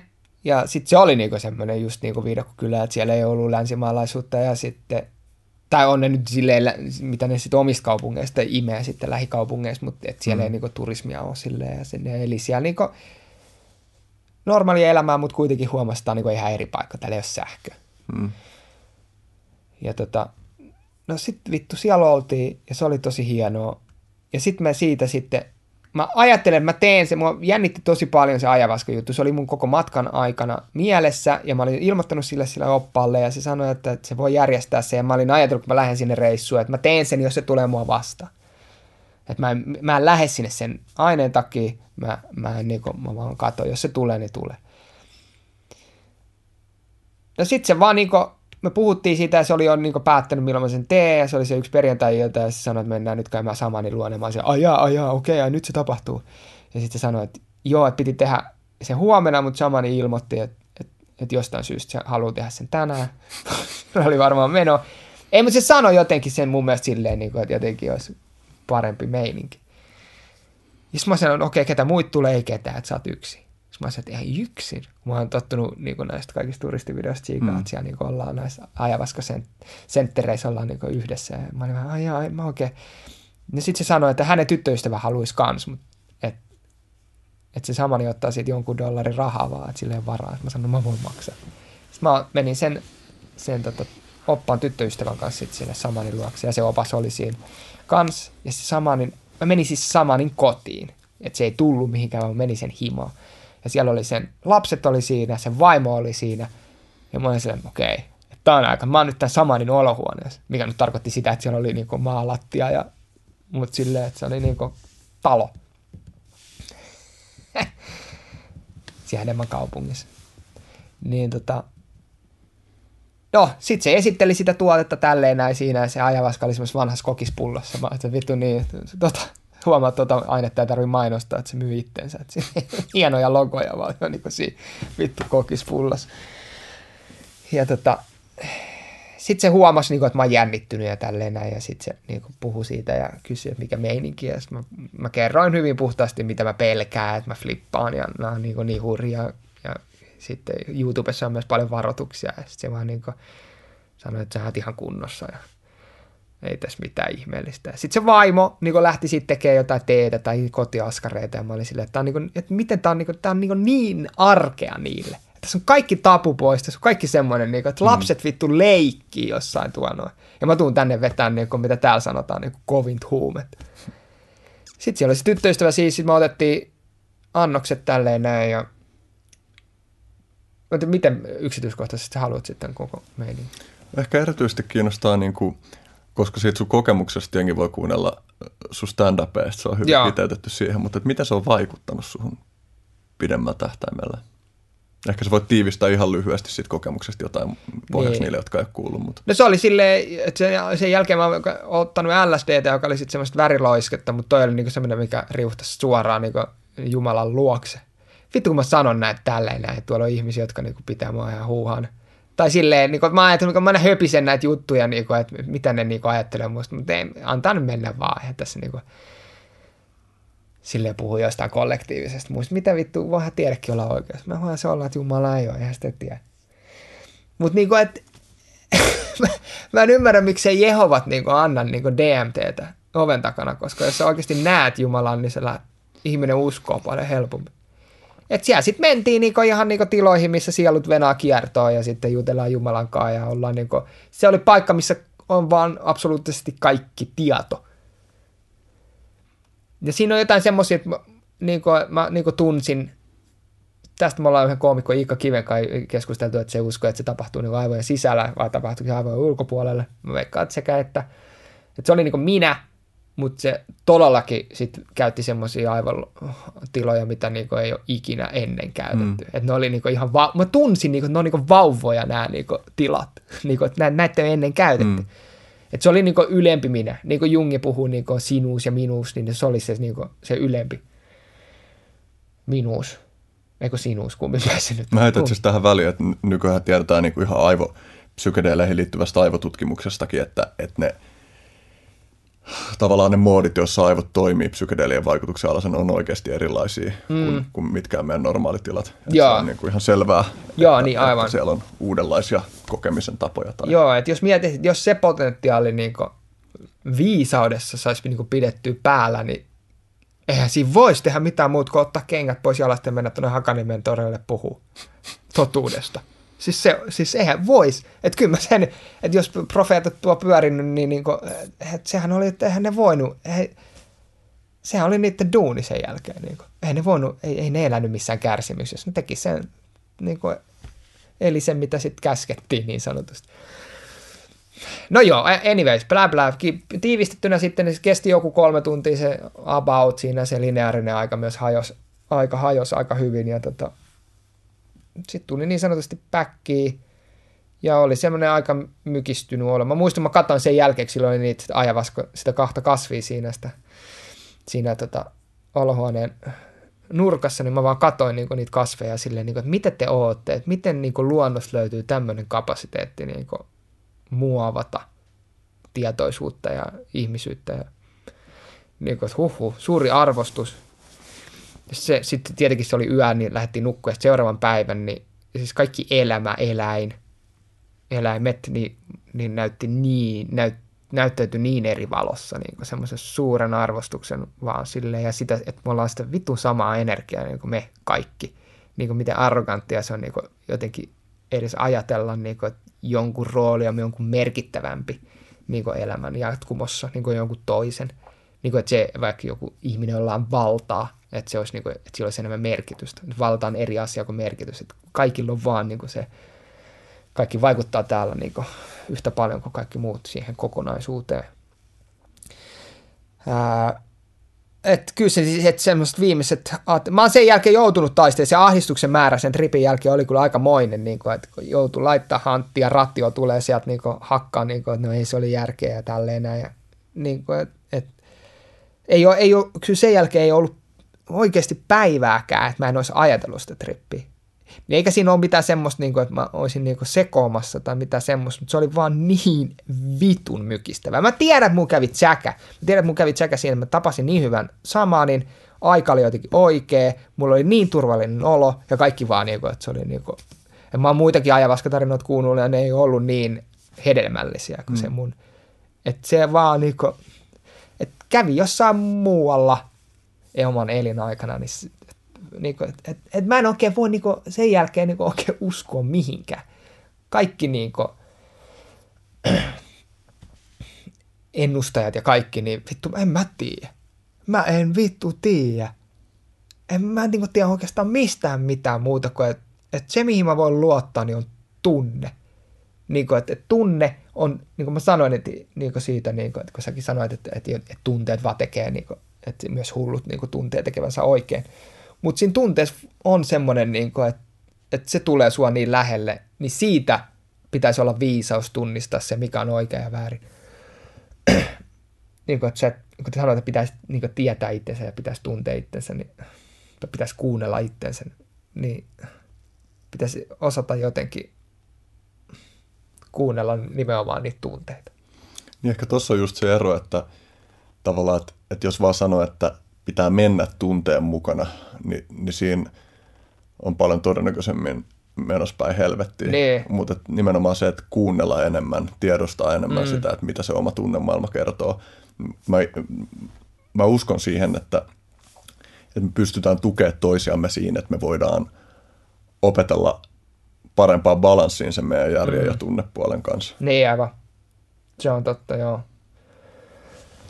Mitä sitten, niin kun sä puhuit siitä aiemmin, että toi on ollut sun elämän vaikuttavimpia kokemuksia, niin minkälaisia seurauksia silloin on ollut sun jotenkin arkielämään tai vaikka siihen elämään, jota sä elät nyt? No kyllä se oli vitumoista ahdistusta silleen, että kaikki tyyliin, mitä mä oon panostanut, semmoinen urakeskeisyys ja egoistinen tai semmoinen ajatus tulevaisuudesta niin on pitänyt mua liikkeessä, että mä näen, että sit kun mun leffa on valmis ja sen takia mä jaksan, niin ne on, kun ei oikein ole semmoista varmuutta enää. Koko se ajatus siitä ylipäätänsä lineaarisuudesta niin on vähän hajonnut. Niin se on kyllä ollut vaikea silleen uudelleen opetella sitä elämää. Ehkä toi on vähän liian raskasti sanottu, mutta semmoista myötätuntoa, just se, kun ei enää voi silleen tietää mistään mitään. Että heräsi niin paljon kysymyksiä, että mitä vittua, niin se on myös luonut kyllä myös semmoista rauhaa ja sitä rakkautta ja sitä semmoista myötätuntoa, että jos näkee jonkun ihmisen, joka on tosi omia arvoja vastaan, niin sitten ymmärtää sitä, okei, sä oot sit tommonen. Kun ennen vaan oli sit että ties, nyt on väärässä. Persut on väärässä. Kyllä mä sanon vittu, että ne kaksi päivää sen ajavaskatripin jälkeen ne oli ahi. Mä muistun, mä olin siinä viidakkotalossa silleen, nostin jotain vessikannua silleen tälleen. Mä jäin siihen tälleen, että vittu, miksi mua ahistaa näin paljon? Ja tää oli virhe. Mä sain liikaa tietoa. Jotenkin vähän tiedätkö, semmoinen, että olisi käynyt Edenissä ompuvarkais. Mitä mä teen tällä informaatiolla? Mä olin niin paljon, ehkä olisin voinut olla onnellisempi, ehkä. Mä en suosittele sitä ainetta kenelle. Ootko sä vetänyt sen? Joo, mä juonut hauskaa. Oo. Mä en suosittele sitä kenellekään. Se on niin voimakas aine, ja se on erittäin henkilökohtainen, mutta silti mä toivoisin, että kaikki tekis sen. Mutta mä en halua sanoa, että tee. Mä en tiedä sun elämästä mitään. Mun mitään resursseja sanoa sulle, että sun kannattaisi. Mistä vitusta sä tiedät, että mun kannattaisi? Että se mä vaan sanon, että settings. Eli että missä sä teet sen, milloin sä teet, niin se on puolet siitä tripistä. Että kyllä mä vähän huolissaan, että ne tilaa saman, että ne Suomeenkin ja tekee sitten tää Suomessa silleen. Mä en tiedä, mitä siellä tapahtuu, mutta se aine on viidakosta, se on kuuluu viidakkoon ja mulla on ripin aikana ja aine se oli se oli ihan sitä viidakkoa. Että se oli tosi tärkeää, että mä olin siellä viidakossa ennen sitä. Että se koko matka oli se matka. Mutta joo, olihan se positiivinen. Olen mä tosi onnellinen, että mä uskalsin sen tehdä, koska se mua jännitti, koska mä oon kuitenkin herkkä tyyppi, enkä kuitenkin tulos isäksi. Tälleen, että mitä se ravistuttaa liikaa. Mutta niinhän se sanoi, että DMT-aineen sivuoire on se, ettei ikinä lopeta puhumasta sitä. DMTstä muuten, ootko saanut valitusta siitä? Liittyen siihen läppään siitä, että DMTtä... Niin, että se on teoria, kun mä sanon sen tieteenä se, että DMTtä vapautuu kuolemassa ja haudassa. Oon sanonut, siinä mä oon vetänyt sit Oon saanut, joo, eihän sitä tiedetä. Joo. Mä oon kun toi justiin tää psykedelia-aihe on yksi sellainen juttu, joka mä kiinnostaa tosi paljon, tosi monesta eri näkökulmasta. Okay, ja sit mä oon... Niin tuota voisi valottaa. Siis mä puhun siis stand-up-lavalla siitä, joo. Että en enää, mutta mun vanhassa rutiini siitä kuolemajutussa, että kun sä kuolet, niin DMT vapautuu sun kroppaan ja tälleen näin. Niin mä en sano siinä, että se on teoria, vaan joka on ihan täysin olettamuksena. Joo. Musta on välillä vähän semmoista myytinkitkijän taipumusta, että erityisesti just... Se on tärkeää ja se on hyvä, joo. Psykedeleihin liittyy monia sellaisia juttuja, että ne on niin kuin jotain spekulaatioja, jos ne lähtee leviämään totuutena. Ja siis se on fakta, että ihmiskehossa on DMT luontaisesti. Sitä on löydetty keuhkoista ja Ja on hyvin mahdollista, että sitä syntyy myös aivoissa. Sitä on mun mielestä löydetty niin kuin rottien käpyrauhasesta, mutta tämänhetkinen käsitys on se, että sitä syntyy niin pieniä määriä, se saattaa syntyä vain jonkun aineenvaihdunnan sivutuotteena. Jaa. Että sillä ei ole mitään käytännön funktio siellä, siis, koska ihmisaivot tuottaa luontaisesti molekyylejä, jotka on tosi lähellä DMTtä, just niin melatoniini, tryptamiinirakenteisia molekyylejä muutenkin, mutta siis onhan toi tosi kiehtova ajatus, että sillä olisi joku funktio, mutta on täysin mahdollista, että kaikki tuosta kuoleman rajakokemukset just tietää, että elämä kulkee filminauhana silmien edestä, että kehossa on muitakin juttuja, jotka aiheuttaa tuollaisia kokemuksia, että sen voi selittää tavallaan ilman, että sen DMT tarvii olla siinä osana, mutta onhan se joka tapauksessa tosi helvetin kiehtovaa, että meillä on sitä, ja että sitten kun me juodaan sitä jonkun juoman muodossa tai kun sitä vaporisoidaan, höyrystetään, niin ne vaikutukset on niin älyttömän intensiivisiä ja sehän liittyy siihen, että kun ne toimii meidän reseptorijärjestelmässä, että meidän just joku normaali serotoniini, joka toimii meidän aivoissa, jonka rooliin me ei kauhean hyvin vielä tunneta, niin silloin tietty funktio ja DMT ja LSD ja psilosybiini, niin kaikki sitoutuu olennaisissa määrin samoihin reseptoreihin. Kyllä. Kuin serotoniini. Ja sit se aiheuttaa just tuollaisia kokemuksia, että jotkut persoonallisuuden rajat liukenee pois ja sä havaitset, että vittu mä oon oikeasti osa jotain suurempaa elävää systeemiä. Niin. Se on hassua, että me pidetään meidän kulttuurissa ton tyyppisiä oivalluksia tai kokemuksia jotenkin tosi hörhönä, vaikka sehän on ihan täysin se, mitä meidän biologia ja ekologinen ymmärrys sanoo. Niin, kyllä. Me ollaan osa jotain laajempaa elämäkiertokulkua. Niin, Darwinhan kirjoitti, vaikka siitä tuli darwinismista tuli niinku tämä lajioppi, eikö mikä sitä, onko se lajioppi? No siis niin, lajien synnystähän se kirjoitti. Niin. Niin sehän kirjoitti sen jälkeen kirjan, mistä ei tuli paljon vähemmän niinku huomiota, se, missä se kehottaa nimenomaan siihen niinku, ja puhuu siitä, että se yhteistyö on oikeasti se, mikä pitää maailmaa ja elämää liikkeessä. Niin se oli kai siinä lajien synnyssäkin. Mä en ole itse lukenut, pitäisi lukea se kyllä. Se on kulma ihan edelleenkin relevantti kirja, mutta siinä lajien synnyssä se kyllä... Se vaan tukesi niin helvetin hyvin kapitalistista maailmaa, se niin kuin taistelumoodi. Niin kyllä se liittyy sillä, että meidän... tulkinnat taloudesta kytkeytyy siihen, että miten me tulkitaan, että minkälaista ihmisluonto on tai jotain tällaista, että ne niinku tukee toisiaan ne selitykset. Ja... Niin Darwin oli sitä mieltä, että se yhteistyö on merkittävä juttu evoluutiossa ja kai siinä niinku tänä päivänä jury is out, että kuinka paljon merkitystä on sillä itsekkyydellä. Yksi jännä kela on se, että kun vaikka Dawkins on kirjoittanut itsekkäästä geenistä, että ikään kuin, että miten geeni voi olla itsekäs, kun geenillä ei ole mitään sellaista asiaa kuin itse. Mutta toi nyt on taas niin kuin, tavallaan, ehkä en tässä asiassa tehnyt itsestäni pelleä alkamaan selittää tuosta enemmän kuin kysyä, mitä se niin tarkoitti siinä? No siis niin se, että jotta joku eliö voi toimia itsekkäästi, niin mitä se tavallaan vaatii, että se voi toimia itsekkäästi? Tarvitseeko se jonkinlaisen kokemuksen itseydestä siitä, että on erillinen muusta, vai voiko se tapahtua ilman sitä? Mä niin, en tiedä, enkä mä tajun. Mä en tiedä, miten noita kysymyksiä voisi lähteä käsittelemään. Mutta toi itse asiassa, kun sä heitit aiemmin siitä, että 200 vuotta niin kuin ollaan tavallaan käyty sellaista prosessia, että ihminen on eriyttänyt itseänsä muusta luonnosta. Mutta se on niin outoa, että 200 vuotta sitten myös niin kuin Darwin rustaili omia mallejaan siitä, että miten elämä tällä planeetalla toimii. Et samanaikaisesti, kun Darwin hoksasi nimenomaan sen, että me ollaan olennaisesti osa sitä koko suurempaa systeemiä, niin sitten samaan aikaan alkoi voimistua sellainen toinen kehityskulku, joka vei meitä kuvitelmissamme. Ja no kyllä myös käytännössä se, että me ollaan rakennettu jotain kaupunkeja, niin se eristää meitä muusta elämästä jollain tavalla. Mutta miten ne on voinut tapahtua rinnakkain? Et samaan aikaan, kun on hoksattu se, että miten me ollaan tosi samanlaisia kuin muutkin eläimet. Niin. Ja ehkä siinä osittain sitäkin, että se on ollut liian paksua niellä. Sitten on pitänyt rakentaa sellainen suoja siihen ympärille sen takia. Niin, ja vielä siinä kirkko sitten, niin vittu täältä pääsmäröinyt ihan väärään suuntaan jengiin.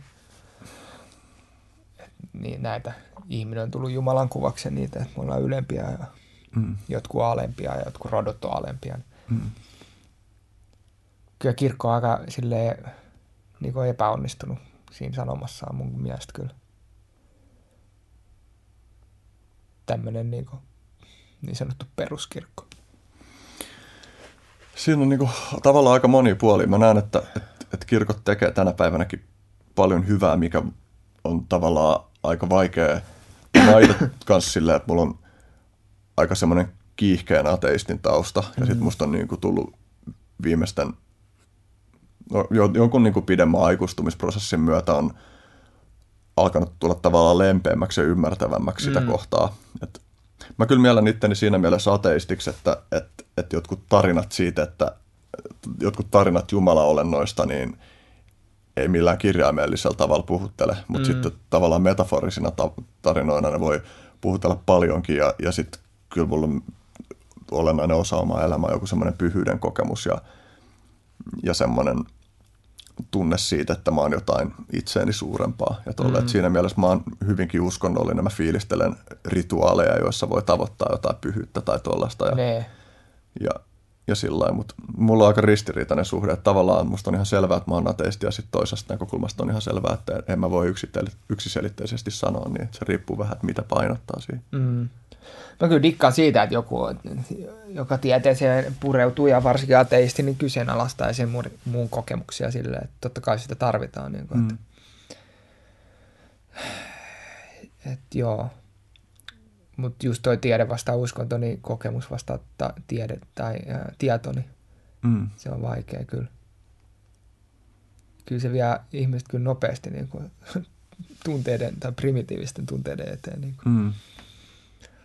Ja mä samastun siihen, mitä sä puhut siitä, että siihen ateismiin liittyy paljon semmoista vihaa, että tavallaan, että vaikka yksinkertaisimmilla ateismi on vaan sitä, että no, sulta puuttuu usko Jumalaan.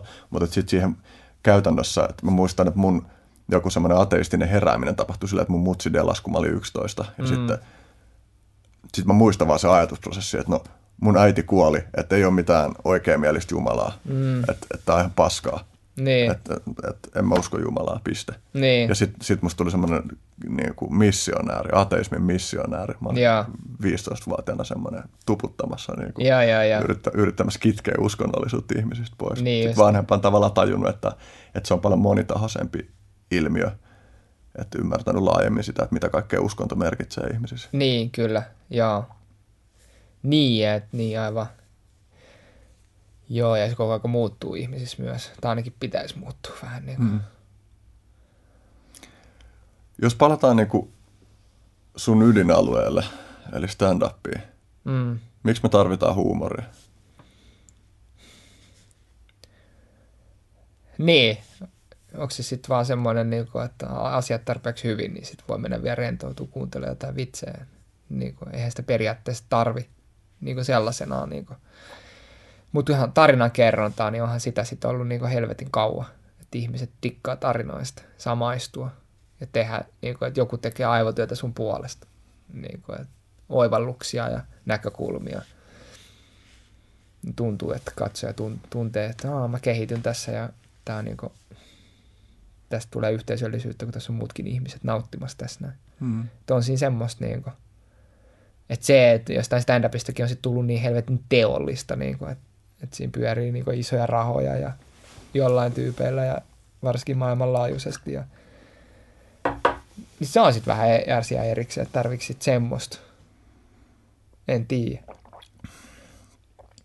Mutta niin, nauru, itku, nukkuminen ensimmäiset asiat. Se on varmaan sitten semmoista, varmaan eri syitä, miksi ihmiset haluaa nauraa ja mille ne nauraa myös. On tavannut ihmisiä, jotka ei naura. Sitähän on myytti, että Jyrki Katainen ei naura. Nämä on jossain viihdeohjelmissakin, niin ainoa tehtävä on saada sen ihan nauraa. Sitten jos hymyilee, mutta ei silleen naura. Mulla on yksi semmoinen frendi, joka on ihan vitu hauska tyyppi ja siellä on jotenkin ihan uskomaton pokka. Että se useimmiten heittää vähän täysin deadpanin kaikki jutut. Se on jotenkin uskomaton. Itse asiassa se on muuten juttu, johon mä haluan kohta kanssa mennä. Pokka. Mutta puhutaan vielä tästä. Mä huomaan, että me mentiin niin syville vesille, että mun keho alkoi janoamaan sitä, että saisi nauraa, koska tästä tämän meidän session alussa naurattiin aika paljon. Niin sitten niin se jollain tavalla niin kuin, sillä pystyy ravistelemaan jotain juttuja pois. Ja mä mietin, kun sanoit, että jos asiat on hyvin, niin sitten huumorilla on rooli silloin, mutta sitten toisaalta esimerkiksi huumorilla on rooli jossain vitu hautaustoimistoissa. Joo, huumoria on kyllä liian vähän meidän yhteiskunnassa niin kuin ikävissä asioissa. Tai sitä on sitten, niin kun kahvitellaan hautajaisissa pöydässä, niin voidaan heittää jotain läppää, mutta tolleen niin siinä perustasolla niin kyllä se aika myy, tai semmoinen niin lokeroitu asia on. Että muistan silloin, kun mutsillekin niitä vaatteita hommattiin sinne niin arkku. Sitten oli niin pellava paita. Ensinnäkin sitä ei saa hautaa niin vittu tavallisiin vaatteisiin, koska niissä voi olla jotain myrkkyä. Okay. Ei voi olla jotain adu 3 raitaverkkoja. Ei voi olla. Vaikka stiksistä. Niinpä. Sitten sai niinku valita, niinku, että oli niinku nailonpaita, mikä on halpa, mikä on muovi. Ja sitten oli pellava paita, mikä kuulemma hengittää. Niin sitten mä vaan sit kun oltiin siinä hautaustoimistossa, niin että vittu, että jotenkin rupesin kyseenalaistaa sitä. Mä olin, että onko tässä niinku vittu, että tässä ei ole mitään järkeä. Me ostetaan sulta niinku paita ruumiille. Tämä koko prosessi on aivan niinku hullun kurin. Niin, niillä on sitä ollut varmaan niin kova koulutus siinä, niin kuin, mitä saa. Ja niin se on, kyllähän se niin siinä niin sit otti vastaan sen ja oli silleen, mutta niin ei siinä ollut, ei me ei pystytty lähteä sitten niin silleen heittämään läppä. Varmaan se pelkää, että loukkaa ja silleen. Mutta joo, on se, siis jos häät on, pitäisi olla niin iloinen tapahtuma ja hautajaiset surullinen tapahtuma, niin kyllä se sitten niin lopussa... Niin kun aikaa kuluu, niin ne on niin päinvastaisesti häistä tulee niin sellainen surullinen ja hautajassa nauretaan sitten. Niin että ei se niin saatana vakavaa ole, kun joku kuolee. Et kaikki kuitenkin kuolee ja koko aika. Ja maailma ei hirveästi muutu sen jälkeen, kun sä kuolet. Joku 16 ihmistä itkee vitusti ja loput 20 on sellainen, ai joo, se oli ihan hyvä se podcasti. No mennään pelaa pingistä. Niin mä näen niin jotenkin, että kuolema, tai että siinä on tosi paljon surullista ja tosi paljon ilosta molempia. Ja musta tuntuu tosi hyvältä voida suhtautua siihen. Niin. Nee. Että on se ihan vittu hajottavaa, mutta on se myös... Nee. Niin, se on sitten niinku ihan hirveät tilanteet, jos joutuu hautaa oman lapsensa silleen. Että kyllä niissä niinku joutuu ja pitääkin kyseenalaistaa sit koko elämän tarkoitusta ja Jumalaa ja kaikkia isoja kysymyksiä. Mutta mä oon kuullut, että siitäkin pystyy selviytymään. Se on varmaan se pahin semmoinen, minkä ihminen joutuu niinku yksilötasolla kokemaan. Et varmaan semmoinen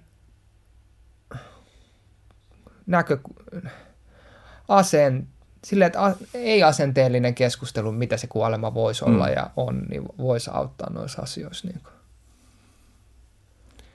Niin kyllä tuntuu, että meidän yhteiskunnassa olisi paljon enemmän tilaa sille, että kuolema olisi enemmän läsnä. Niin. Ja tällä hetkellä esimerkiksi me ollaan ulkoistettu palveluna ammattilaisille se, että kuolema hoidetaan jotenkin siististi.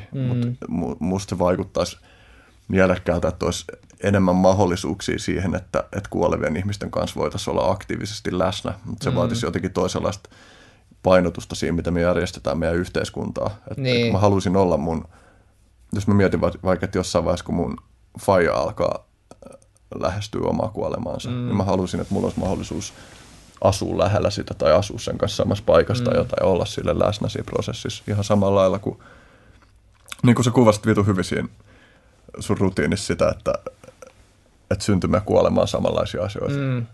Niin. Toinen menee vaan toiseen suuntaan, toinen toiseen. Niin. Joo, siis että kyllä jotenkin tuntuu, että kun tässä systeemissä joku kuolee, niin siitä ruumiista tulee niinku ongelmajätettä. Että se käsitellään, se on jossain niinku paikassa, mihin pääsee sitten tiettyä kelloaikaa vielä katsoa sitä. Mutta en mä niinku esimerkiksi mun mutsin ruumista olisi saanut hakea mun autolla ja käydä hautaan niinku mökille. Se on kyllä vähän outoa, että ei. Siis mä niinku katsoin, niinku, että jos haluaa niinku uurnakin niinku, noi tuhkat heittää johonkin niinku luontoon. Siinkin oli vittu sääntöjä.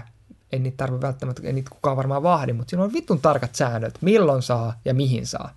Niin kuin jokeen ei saa niin kuin heittää tuhkaa. Ja siinä on kaikkea tuulisella ilmalla ei ja yleisillä paikoilla ei. Niin kuin ihme tuommoista, niin että niin ei mikä ihme, että siitä tulee sitten tuommoinen laitos tullut. Niin niistä kun kalamita jossain Gangesissa tehdään ruumiilla. Niin, ihan sekin, että me pistetään se arkkuun. Ja sekin on jo semmoinen niin kuin pois. Niin kuin, että jos joku kuolee ja se kannetaan, niin yhteisön voimiin johonkin maakuoppaan tai poltetaan, niin on sekin eri. Niin kuin, että kaikki näkee ja sitten sitä viedään. No on silleen tärkeät juttu, että ne on rituaaleja, jotka tarjoaa mahdollisuuden käsitellä sitä asiaa. Niin. Ei, mutta tarkoitin sitä, niin kuin, jo, totta kai niin kuin hautaustoimenpide on tärkeä, mutta silleen, niin kuin, että no esimerkiksi siellä viidekossa, vaikka se on tosi tyhmää lähteä koko ajan vertaa siihen, mutta niin kuin, kaikki elää niin erilaisia kuitenkin, että ne vittu kantaa sen ruumiin. Niin sekin on aika niin kuin erilainen, erinäköistä touhuu kuin se, että joku auto vie sitä, joku vitu mersu, minkä sisään edespäin näe. Mä luin just antropologista viime yönä, että joissain kulttuureissa ruumis syödään. Joo, niin on, mä luin sen saman, joo. Niin. Ihan himmeet. Niinpä. Ja ilmeisesti, että siihen liittyy vielä, että se on usein alkanut mätäneen ja se on ihan tosi vastenmielistä ja ne ei pysty edes syömään, mutta sen tarkoituksena on jotenkin ilmeisesti, että se on vastenmielistä, että se tarkoitus on kärsiä siitä. Joo, niinpä. Ja joo, toi puhuttiin, miten kulttuuri muovaa niin kuin käytöstä, niin että meille toi on niin kuin, mitä vittua. Ja varmaan ne kattois meidän jotain ruumisautoa, niin on silleen, kuka sitä ajaa? En mä tiedä, joku maksettu tyyppi. Mä oon filannut sitä ajatusta, että kun joissain kulttuureissa ruumis palotellaan ja viedään jonnekin petolintuja syötäväksi tai jonnekin viidakkoeläintä syötäväksi. Tai mun mielestä, että mulle saisi ainakin tehdä noin, mua ei haittaisi. Kyllä, joo, niinpä. Mutta sitten se on kiva, kun Suomessa tehtäisiin noin, niin sitten joku vitun varis tulee jossain kauppatorille, että siellä on joku mutsin nenä mukana ja tuo sen sinne. Mä jäin myös miettiä sitä, kun sä puhuit siitä vaatetuksesta. Mitä siitä seuraisi, jos me puettaisiin johonkin vitun Gore-Tex-tuulipukuun? Meidän kuoleet. Niin. Mutta niinhän ne sanoi, mutsihan oli sairaalassa töissä, niin ne sanoi ne hoitajat siellä, niinku, että sieltä on, niinku, tai että se on niinku yleinen ongelma, on sitten puhuttukin, että se on yleinen ongelma, että kropat on niin täynnä muovia ja muita jätteitä, että et ne ei enää maannu samaa tahtia. Niinku. Ja että jotain lääkkeitä alkaa tulla sitten niinku vesistöihin, kun ne alkaa märäntyä siellä. Että semmoisen, että nämä vähän muumioita alkaa olla niinku automaattisesti. Onko tuo maatumattomuus totta? Kyllä mä siitä jotain ihan vähän tutkinkin silleen, että kyllä siinä on kuulemma ollut perää. En mä tiedä, kuka sitä vittu tutkii, meneekö joku kaivelee sieltä tai jotain, mutta joo, totta kai. Kyllä, jos sun vittu kropassa onhan nyt jotain raskasmetalleja enemmän kuin normaalisti, niin tai alkuperäisesti, mitä ihminen suunniteltiin, että se on. Eli elohopeat olisi vittu about 0 ihmisessä. Niin kyllä se sinne vittu maahan menee sit siitä ruumiista. Ja muistatko, joku lääkäri puhui, kun näistä lasten leluista niin lyyjyy. Niin kuin lapsia. Sitten siinä joku asiantuntija niin puhui niin jotain, mikä on niin suositusraja, niin kuin, että se ei ylity jonkun niin tälleen näin. Sitten joku lääkäri vaan heitti silleen, että kyllä se niin silleen, että jotain lyyjyä pitäisi olla kropassa niin 0. ei se niin kuulu. Nämä on ihan tyhmiä jotkut suositukset. Niin. Se oli vaan hyvä heitto siellä. Niin, totta, kyllä. Olikohan se just lyijy, jota oli silleen, että jossain Jenkeissä oli silleen, että sitä oli tosi paljon jossain, että sitä kulkeutui elimistöä, ja että sitten kun se poistettiin, niin se vähensi ihan tosi rajusti jotain tiettyjen sairauksia esiintymistä. Mä en muista, oliko se just lyijy, josta oli tämä. Lyijyhän, siis tiedätkö sen lyijyhistoria? Sitähän lopattiin ihan helvetisti, ja sitä tiedettiin joku ihan tosi kauan, niin kuin, että se on haitallista. Mutta silti tuli virheellisiä niin bad science, ja lopatut tiedemiehet näytti, niin kuin, että tämä on täysin turvallista. Ja oli joku iso tämmöinen konferenssikin, missä joku tiedemies niin laittoi, tai tiedemies, niin laittoi niin käden lyijyastia ja otti pois ja sanoi, että on täysin turvallista. Ja sitten kun se pääsi takahuoneeseen, niin se niin kuin, heti pestiin ja sillä annettiin kaikkea, niin kuin, ettei se kuole siitä. Sitten se oli niin kuin, ihan että ne tiesi niin öljybisneksessäkin, ne tiesi, niin kuin, että se tulee loppumaan. Että jossain vaiheessa niin kuin, että tämä kielletään tämä aine, mutta nyt on vaan, niin kuin yritetään mahdollisimman kauan niin kuin pidentää sitä, että saadaan pumpattua kaikki fyrkat. Niin se, että yhtäkkiä, että lyijylaitit, sitä oli kaikessa. Kosmetiikassa, sitä oli bensassa, että sitä niin kuin tonne niin kuin vaan ilmakehään laitettiin. Vielä siinä vaiheessa, kun tiedettiin, ja sitten tuli tutkimuksia, että se oli myrkyllistä. Niin että siinä kesti 10 vuotta, ja se saatiin laittomaksi. Kun siitä tuli ensimmäiset todisteet siitä, että se on ihan vitun hirveät myrkky. Niin vaan siitä, että miten pitkä se on, että saadaan, että jos nyt tulee jotain vastaavanlaisia, että tämä onkin myrkky. Niin kuin nyt on esimerkiksi se Roundup, se toi kasvimyrkky. Esimerkiksi voisi olla, mistä on alkaa tulla tieteellisiä tutkimuksia, tämä itse asiassa myrkkylästä kielletään tämä. niin varmaan niin 20 vuoden, 10 vuoden päästä, että vittu ne myrkyttiin rikkaruohoja. Hullut. Se oli vaan hyvä muistutus, niin kuin, että mitä kaikkea, niin kuin, ei ne myrkyt siihen ole loppunut. Mä haluaisin mennä vielä Jooni Koivuniemeen. Okei, okay, hyvä. Mä luuppasin viime yönä sitä sun YouTube-kanavaa aika huolella. Okei. Okay. Ja mä luin niitä kommentteja, ja musta oli huvittavaa, että siellä oli tavallaan kuinka paljon sulla on aika nuortakin seuraajakuntaa, jos osa ei hiffaa esimerkiksi sun sketsivideoissa sitä, että se on sketsihahmo. Niin, se on kyllä vitu outo. Miltä se tuntuu? No, siinä on mokumentti onnistunut, jos jengi on silleen niin kuin, hää? Ai se on oikeasti tällainen. Että vittu, hyvähän se on. Mä en oikein tiedä, miten tosissaan jotain niitä kommentoijia niin voi ottaa. Että kyllä siellä välillä on niin outoa kommenttia, että en tiedä, tuntuu välillä, että se on vain yksi ihminen, jolla on eri persoonia, käy heittämään niitä sinne. Mut eihän siinä, kyllä koko toi pro-homma niin silleen, olihan se tosi silleen yllätyksellistä. Siihen pitää antaa niin kunnia myös muille tekijöille, joka olisi kuvaaja Kalle Kujala ja sitten leikkaaja Elias Patrikainen ja minä. Niin, että se tuli niin suureen suosioon silleen se pro. Mä muistan, mä tein sen ekan proon silleen, mä tajusin, että se on niinku imu, se oli se parkour pro. Niinku, tää oli hauskaa. Mä tein sitten toisen, niinku, mä laitin mun broidin kuvaa, että meni vaan tonne painikeskukseen sekoilemaan. Se oli se Free Fight Pro. Sitten se sitten niinku lähti silleen, niin kyllä se niinku sit yllätyksellinen oli, että se jotenkin niin imastiin. Et siinä oli jotain tunnistettavuutta, mitä sitten nuoriso, varsinkin nuoret jätkät niinku sai. Mä muistan, kun ne vittu alkoi soittelee mulle. Se oli tosi outoa, että joku vittu soittaa mulle yöllä ja sanoo jostain mun YouTube-videosta ja ehdottaa mulle jotain ajatuksia. Mä olisin, mitä vittu tää on? Sitten kerran mä asuin silloin Sörnäisissä, niin mä tulin himaa, niin se mun ulko-ove oli teipattu 2 eri teipillä. Sillä Red Prolla ja Venyllä. No, 2 eri väristä. Ehkä sun pitää avaa vähän nyt kuuntelijoille, että mihin tää teippaaminen liittyy. Joo, teippaaminen. Mulla on semmoinen sketsi, missä siis mä tavallaan parodioin graffattikulttuuria, silleen mä niinku vaihdan vaan kannut teippeihin. Ja se on tämmöinen niinku alakulttuuri, niinku, että muutama teippaa kaupungilla ja jättää silleen merkkinsä ja tälleen näin. Niin tein niinku sen dokumenttimuodossa sen hahmon arkea, niinku, että minkälaista sen elämä on. Niinku. No joo, kuitenkin teippasin vittu stadis mestoin tälleen lyhyesti. Joku oli teipannut niin mun oveen, niin siinä mä jotenkin sille, että tähän on vitu outo. Mistä tää tietää, että mä asun tässä, on varmaan joku naapuri, joka on tsiikannut tämän. Mutta se oli tota tasoa, niin että jengi tulee niin ovelle asti. Niin en mä nyt ollut siihen tottunut, ja varsinkaan kun YouTube oli silleen kuitenkin vähän. Ei ollut tässä määrin varsinkaan niin semmoista sometuskulttuuriin. Niin. Kyllä mä sitten olin silleen vähän ihmeessään, niin kuin, että onko vittu vähän huolissaan. Eikö jengillä ole aikaa? Sitten mä kuulin, että tuo Kirkkonummen koululla oli pidetty vanhempainilta, siis se, että keskustellaan siitä, että Joni Koivuniemen niitä YouTube-videoita ei saisi katsoa kouluaikana. Että lapset on mennyt ihan sekaisin. Ja mä kuulen näitä ja mä oon silleen, että ei vittu, tässä alkaa olla pian jotain vastuutakin, että mitä noille tyrkyttää. Nää imeekö sienet, saatana. Että ei mikään ihmeessä Cheek myyttä stadionin täyteen vittu, kun tommonen yksi joku vittu pilavideo vanhempaan illassa. Niin. Onko teippaamisesta?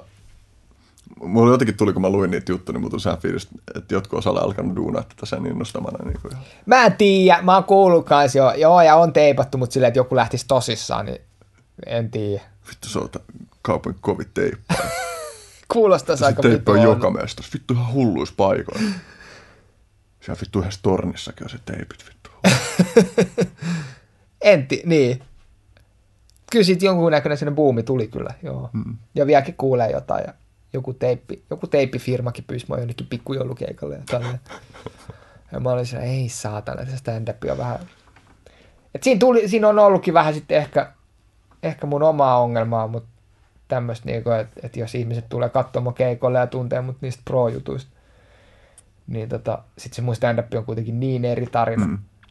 Ja niin se on vaan eri juttu. Ja mä oon tehnyt sitä niin paljon kauemmin, joten mä oon ihan eri vaiheessa sen kanssa. niin sitten ne on vähän ihmeissä silleen, että missä vittu se karvanoppajätkä on. Tää puhuu jostain saatanaa ajavaskosta täällä ollaan. Tai aikaisemmin paukutti jotain persujuttuja haukkuun Päivi Räsästä.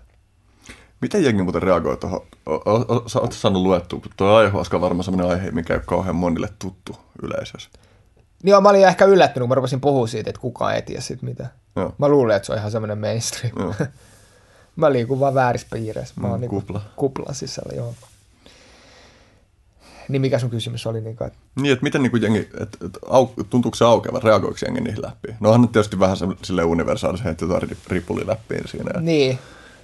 Ja. Joo, mä otin sitten siihen rutiniin itse asiassa, mä pähkinänkuoressa selitin, että mikä se on. Mä tajusin, että kukaan ei tiedä mitään siitä. Niin kyllä joo, totta. Niin, kyllä. Joo, kyllä sitä joutuu selittämään. Kyllä ihmisille joutuu selittämään. Ehkä se on just stand-upissa niin tärkeää, että sä tajuut täsmälleen, mitä se premissi, mitä sä yrität sanoa, mikä sun tunne on ja mistä sä puhut. Jos ei se ole selville, niin se juttu ei tule toimi. Niin se on aika outo tunne, kun katsoo jotain stand-upia ja jää sellainen fiilis, että hetken, että mä en tajunnut tätä juttua. Joo, niin on. Siitä jää outo fiilis. Ja sit sä et muista sitä seuraavaa, taju sitä seuraavaa juttua, kun sä mietit koko ajan sitä edellistä. Joo. Mitä vittu se niin oli nyt? Totta, se pitää olla kuin aika rautalangasta väännettyä. Niin voitko kertoa mulle pokan pitämisestä? Joku kuuluisa koomikko joskus sanoi, kun siitä kysyttiin, olisiko ollut jopa Monty Pythonin joku tyyppi niistä. En muista kuka, että miten se pystyy kohtauksessa pitää pokkaa, niin on se, että se katsoo sen vastanäyttelijän silmämunasta oman heijastuksensa ja se ei naura itselleen. Sehän on tosi tärkeä siis komikassa. Sä voit jossain vaiheessa nauraa omille jutuille, mutta se on, mä voin väittää, että se on monelle koomikolle myös tehokeino. Ne tietää, missä vaiheessa ne nauraa sille jutuille, niin se näyttää siltä, että on aika rento. Toi kertoo ton tos vaan. Tietenkin stand-upissa kerrotaan niitä omia juttuja niin helvetin kauan. Niihin kyllästyihin. Ja eikä niille silleen, ne on niin jotenkin kuitenkin rakennettu sille. Tai se on niin pitkä prosessi kuitenkin kertoa joku stand-up-juttu, niin ei sille, ei mulla ole ikinä ollut, enkä tunne muitakaan koomikoita, että olisi niin ongelmin olla nauramatta omilla jutuilla. Se näyttäisi ja tuntuisi vähän oudolta. Mutta sitten jos lähtee niinku semmoinen yllättää itsensä ja lähtee kontrollista, niin silloin alkaa itsensä naurattaa. Kyllä niitäkin on tullut. Niitä juttuja. Ja sitten taas tuommoisessa audiovisuaalisessa, missä on kohtauksia, niin siellä menee paljon enemmän sitten pokkaa. Niinku, se vaan menee. Ei. Mä oon aika hyvä siinä niinku pitää pokkaa. Sekin on varmaan ihan luonnekysymys. Niin eihän siinä niin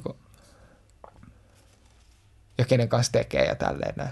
Mutta se pitää, komediakohtaus toimii, jos se näyttää siltä, että se kyllä voi lähteä ihan koska vaan. Niin kuin se pokka. No. Että se kasvattaa siihen tietyn intensiteetin, että sä pidätät sitä.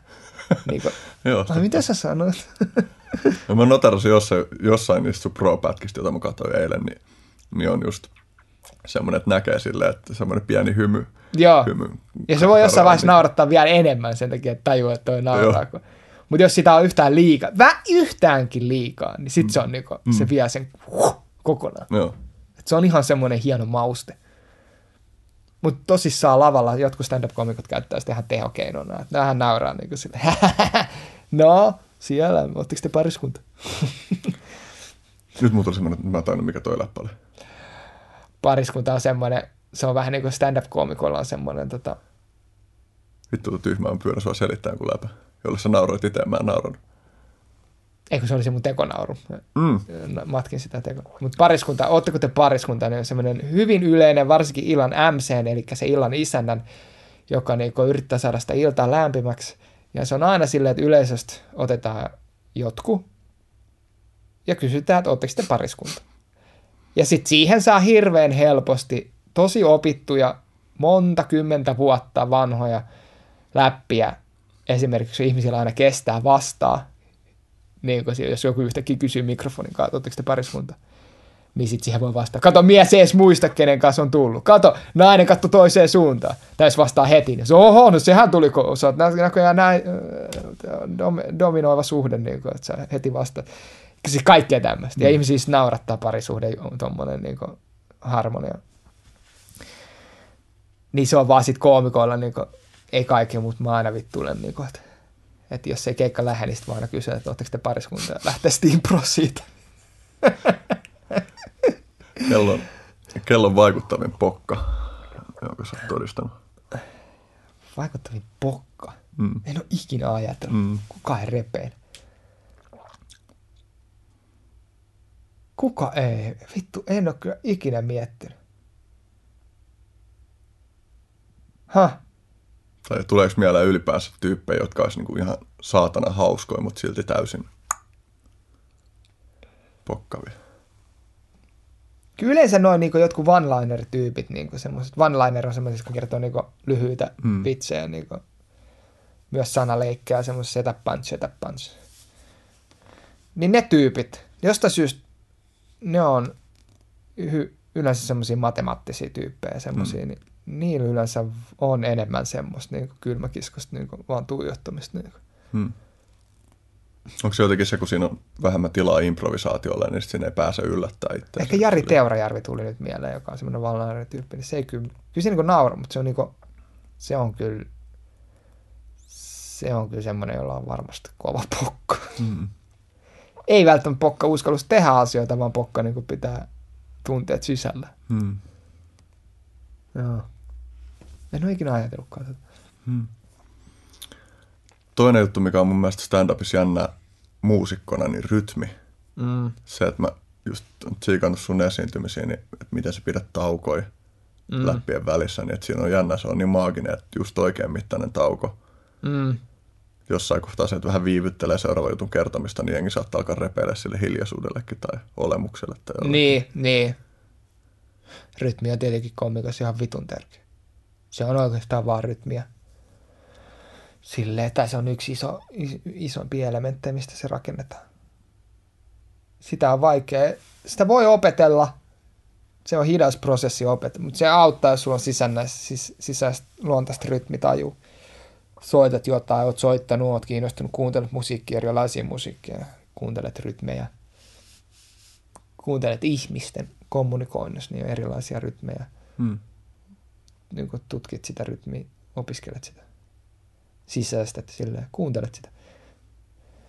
Mä en ole silleen hirveästi niin miettinyt sitä mun rytmiä. Aina mitä mä oon miettinyt, mä voisin olla hitaampi. Niin kun, että mä usein aika nopea. Et voisi olla semmoista dynamiikkaa, että voisi välillä ollakin enemmän hiljaa.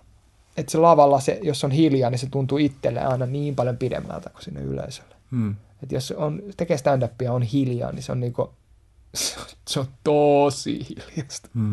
Mitä se menee tässä podcastiformaatissa? Mitä sä koet hiljaa, jos sä teet itse podcastia, niin jos sulla tulee sellaisia jäätymisen hetkiä tai... Mä teen itse podcastin sanelukoneella, niin jos mun tulee ihan semmoinen... Niinku, mä teen niitä aina niin väsyneenä, niin mä pistän kyllä pausin.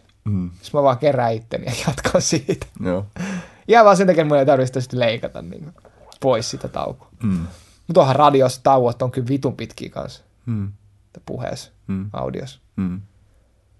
Että kyllä niin kuin... Ja se on... Jos joku käyttää aikaa siihen, että se kuuntelee, niin miksi sen pitäisi kuunnella silleen? Jos se kantaa se hiljaisuus, jos on kesken jotain tarinaa tai siellä on aiheutunut joku tunne, niin silloinhan se on myös tärkeää siinä antaa siellä kuulijalle aikaa käydä läpi sitä. Se on myös tosi eri silleen puhua yksin, niin kuin olet varmaan huomannut, kuun vieraan kanssa podcastissa ja kaikessa. Siinä tulee heti eri pelisäännöt jotenkin. Sä oot itse erilainen ja... Itteensä on vaikea kuunnella samaan aikaan, kun puhuu. Joo, kyllä se on vaan harjoittelua sitten. Ja myös sitä häpeää kynnyksen ylittämistä. Niin, mitä vittu? Mä puhun jostain, mistä mä en tiedä mitään. Mä luin eilen tämän kirjan ja nyt mä puhun tästä silleen, niin kuin, että mä tiedän semmoisen tutkimuksen, että tai silleen, mitä vittu, mekin ollaan tässä puhuttu jostain satanan jumalasta. Get the fuck out of here. Mistä millään vittu resuri on yhden kerran käynyt viidokossa ja juonut jotain vittu teetä? Siis ihan vittu naurettavaa. Mutta tässä nyt kuitenkin ollaan, ja tämä on mun ajatus ja mun maailma. Ja jos joku sen kuuntelee, niin kyllä mä yritän puhua sen mahdollisimman rehellisesti. Mm. Sen takia, että sitten olisi edes mun sitten joku hyötysuhde. Mä edes olin rehellinen. Mm. Sehän on hyvä puoli rasisteista. Ne on ainakin vittu rehellisiä. Ne ei peittele vihaansa. Mä aloin miettiä tuossa aiemmin, mä en muista mistä sun sanomasta jutusta tuli, mä voisin miettiä sitä, että kun simpanssit nauraa. Joo, tuossa naurosta munkin piti sanoa, että noi, puhuttiin siitä kulttuurimuovaa, ympäristömuovaa niin kuin persoonaa, mutta niin sitten kun mä näin mun skidin niin nauroi ekan kerran, ja se tuli vaan, niin kuin, että se on sen perusominaisuus, niin kuin, että me ollaan kyllä niin kuin, tietyn käytöksen omaavia ihmisapinoita. Mm. Ja sano vaan. Niin mä mietin sitä, että kun simpanssit nauraa jollekin tietynlaiselle jutulle, jota ihmiset tekee, mulla tulee mieleen joku, että tiedätkö, sä piilotat simpanssilta banaani jollain taikatempulla, niin sitten se nauraa. Mm. Sitten mä rupesin miettimään, että voisiko olla niinku sellainen ammattikunta, että stand-up-koomikkoja, joiden kohderyhmä on nimenomaan vaikka simpanssit tai jotkut muut eläimet, jotka nauraa. Et siinä on varmaan ihan omanlaistaan huumoria. Ai niin kuin heitä simpanssi? Ihminen tekee simpansseille stand-upia sillä, että sen on tarkoitus... Vittu, en ole ajatellutkaan. Toi ois. Tosta mä lähden hakemaan apurahaa. Se on ihan vitun hyvä, kyllä. Ja tuiskaan siinä, niin kuin, että jos keikka menee huonosti, niin samoin fiiliksi. Mut, no siis ihan salatista, mutta mä voin myös kuvitella, että jengi haluaisi katsoa sitä. Että siinä olisi niin kuin stand-up, jossa on kuvattu yleisö ja esiintyjä molemmat. Sitten ne saa katsoa se yleisön reaktioita. Tämä on vittu hyvä aihe. Tuosta siis saisi tehtyä stand-upia, että et kuulijat tehdään. Vittu toi, mä kirjoitan tuon kyllä ylös. Mitä olisi sellainen vielä, että niin next level sille, että olisi mixed audience, että olisi sekä simpansseja että ihmisiä. Ja sitten pitäisi hakea jotain semmoista sopivaa niin optimaalia sieltä niin, että mikä naurattaa kumpaakin jengiä. Vittu. Varmaan ihmiset nauraisi aika paljon sille, että simpanssit nauraa. Ja ehkä niinpä, mutta jos siinä löytyisi joku yhteinen, niin vittu. Jos teet täällä massia, niin puolet mulle. Tiedätkö, yksi juttu, joka on muuten pakko sanoa, koska tässä on tullut tosi paljon podcastin aikana semmoista, niin kuin vaan vilpitön spontaaniin nauruu. Tämä on ollut tosi hauskaa. Mm. Mutta se aiheuttaa semmoisen tietyn kuumotuksen. Että sitten jos sä sanot jotain juttuja, jotka niin kuin tuntuu vähän hauskoilta, mutta ei silleen naurata kunnolla. Niin. Tulee semmoinen kiusaantunut fiilis, että mä en naura tarpeeksi. Mä huomasin esimerkiksi, että mä aloin niinku piilottelemaan silleen, että joissain kohdissa, kun tuntui silleen, että tuli semmoisia hymähdyksiä, niin mä aloin piilottaa silleen, että mä otan niinku hörpyn vettä, jota ei näkyisi se, että se ei mun mielestä ole koko ai sen takia, että kun mä oon koomikko, että mulla ei tulisi paha mieli. Siinä on sale sellainen, ja sitten se on myös vaan semmoinen, että tässä, koska tässä niinku tilanteessa on ollut tosi paljon niinku oikeat nauramisen aihetta, niin sitten siinä menee jotenkin semmoiseen moodiin. Mutta sitten kun huomaa, että joku juttu, joka ikään kuin pitäisi naurattaa, niin ei nauratakaan, niin tulee vaan semmoinen kiusaantunut fiilis. Joo, mä ymmärrän tuon. Mä teen tota samaa kuin kans joitakin tuntemattomia ihmisten kanssa. Varsinkin jos himaan tulee joku huoltomies tekee jotain remppaa. Niin mä nauraan kyllä sen jutulle. Mm. Että sillä olisi mahdollisimman hyvä fiilis tehdä se remppaa, että sen ei tarvitse tulla uudestaan. Joo, okei. Okay. Niin, mä en ole ikinä ajatellut sitä, mutta jotkut, jos on käynyt jossain radioskin, niin joku on toimittaja sanonut, että tässä tulee varmaan kauhean hauska sitten. Niin että koomikkona sitten, että ihmiset olettaa, että on hauska. Eihän silleen, en mä koe, että mä oon siviilis mitenkään kauhean, ihan vittu perus. En mä niinku himassa ole mitenkään hauska. Että kyllä se vaatii multa aina kuitenkin vähän silleen. Kyllä mä tiedän, että mä osaan heittäytyä silleen semmoiselle moodille, että mä pystyn tuottamaan niinku olla hauskempi, mitä mä oon vessanpöntöllä. Mutta en mä niinku esimerkiksi tämän keskustelun aikana niinku yhtään miettinyt sitä, mun pitäisi olla jotenkin hauskempi. Melkein jopa vähän päinvastoin.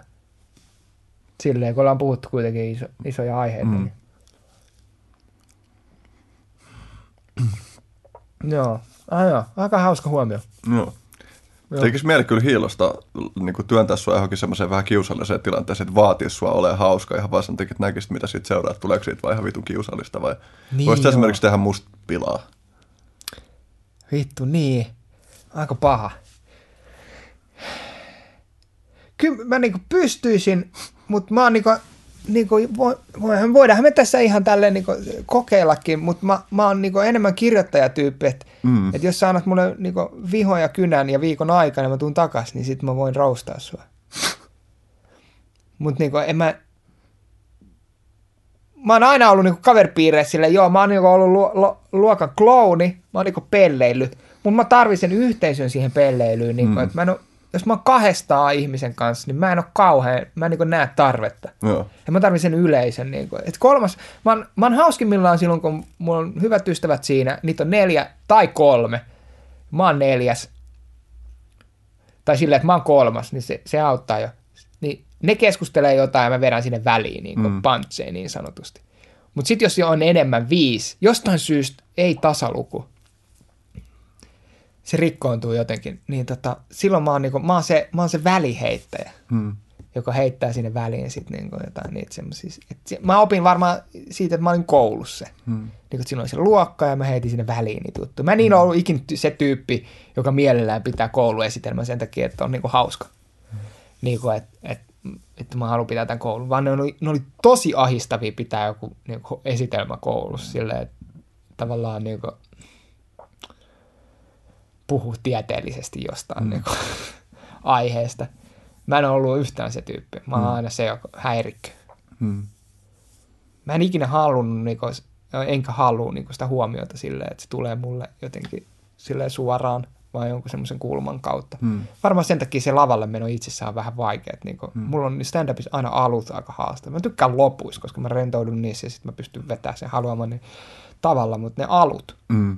Niin ne on aina siellä, miten pää mun nyt pitäisi olla tässä. Ne ei tunne mua, mä en tunne niitä. Mutta toi oli vitu hyvä kysymys kyllä. Niinku. Tai jos mä lähtisin, niinku, sit se olisi niinku pilaa, jos mä lähtisin niinku susta heittää jotain läppää. Mun pitäisi saada enemmän tietää. Niinku. Mä voin tietenkin ulkonäöstä jotain. Niinku. On paljon. Joku tommonen... Niinku...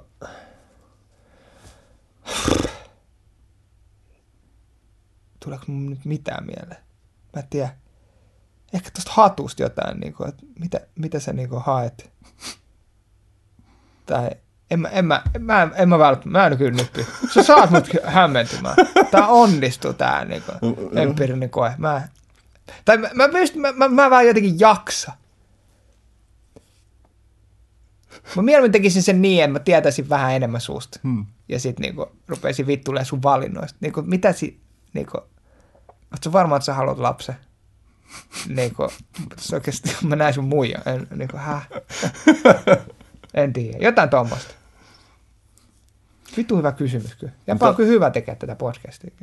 Tämä tuntuu aika hyvältä silleen, että tavallaan, että okei, tästä ei nyt syntynyt mitään kauhean hyvää sketsiä, mutta me mentiin jonnekin aika inhottavalle alueelle. Ja se on koomikot ei ole ikinä niin hiljaisia kuin silloin, kun niitä pyydetään kertoa vitsi. Joo. Joo, mä halusin, niinku, just, koska mä tiesin, että se ei ole tavallaan kosher. Jotkut tyypit on semmosia, niin kuin Tomi Valmias kertoo vitsejä, vaikka ei siltä edes pyytäisi. Mut niinku, ja jäi niinku vitsejä, yksi koomikko Tomi Valmias. Mut niinku, suuri osa on kyllä semmoista, ne kiusaantuu siitä. Niinku, ne ei koe, että ne on vitsin kertojia, vaan niinku, väärin ymmärrettyjä tarinankertojia. Ja en mäkään koe, mä kertoisin vitsejä. Mä tiedän, että perusvitsi rakennetaan niin, että siinä tapahtuu jotain semmoista, mitä ihminen tai kuulija, joku tilanne, peruskaava menee ja tulee joku tilanne, mikä luonnollisesti ihmiset yhdistää, että sen pitäisi mennä näin, ja sitten siihen tuleekin outo vinkkeli, että se ei mennytkään niin, miten niin että aivot yllättyy. Niin kuin Chaplin sanoi, että kaikista huono versio on semmoinen, niin kuin, että mies kävelee kadulla, se näkee banaaninkuoren ja liukastuu siihen. Toiseksi huono on silleen, että mies kävelee kadulla, liukastuu ja sitten kuvataan banaaninkuorta. Ja kolmanneksi paras on se, että mies kävelee kadulla, se näkee banaaninkuoren, väistää sitä, mutta putoo kaivoa sen takia. Niin se on se, mistä tulee perus, tämmöinen, kun sanotaan setup punch.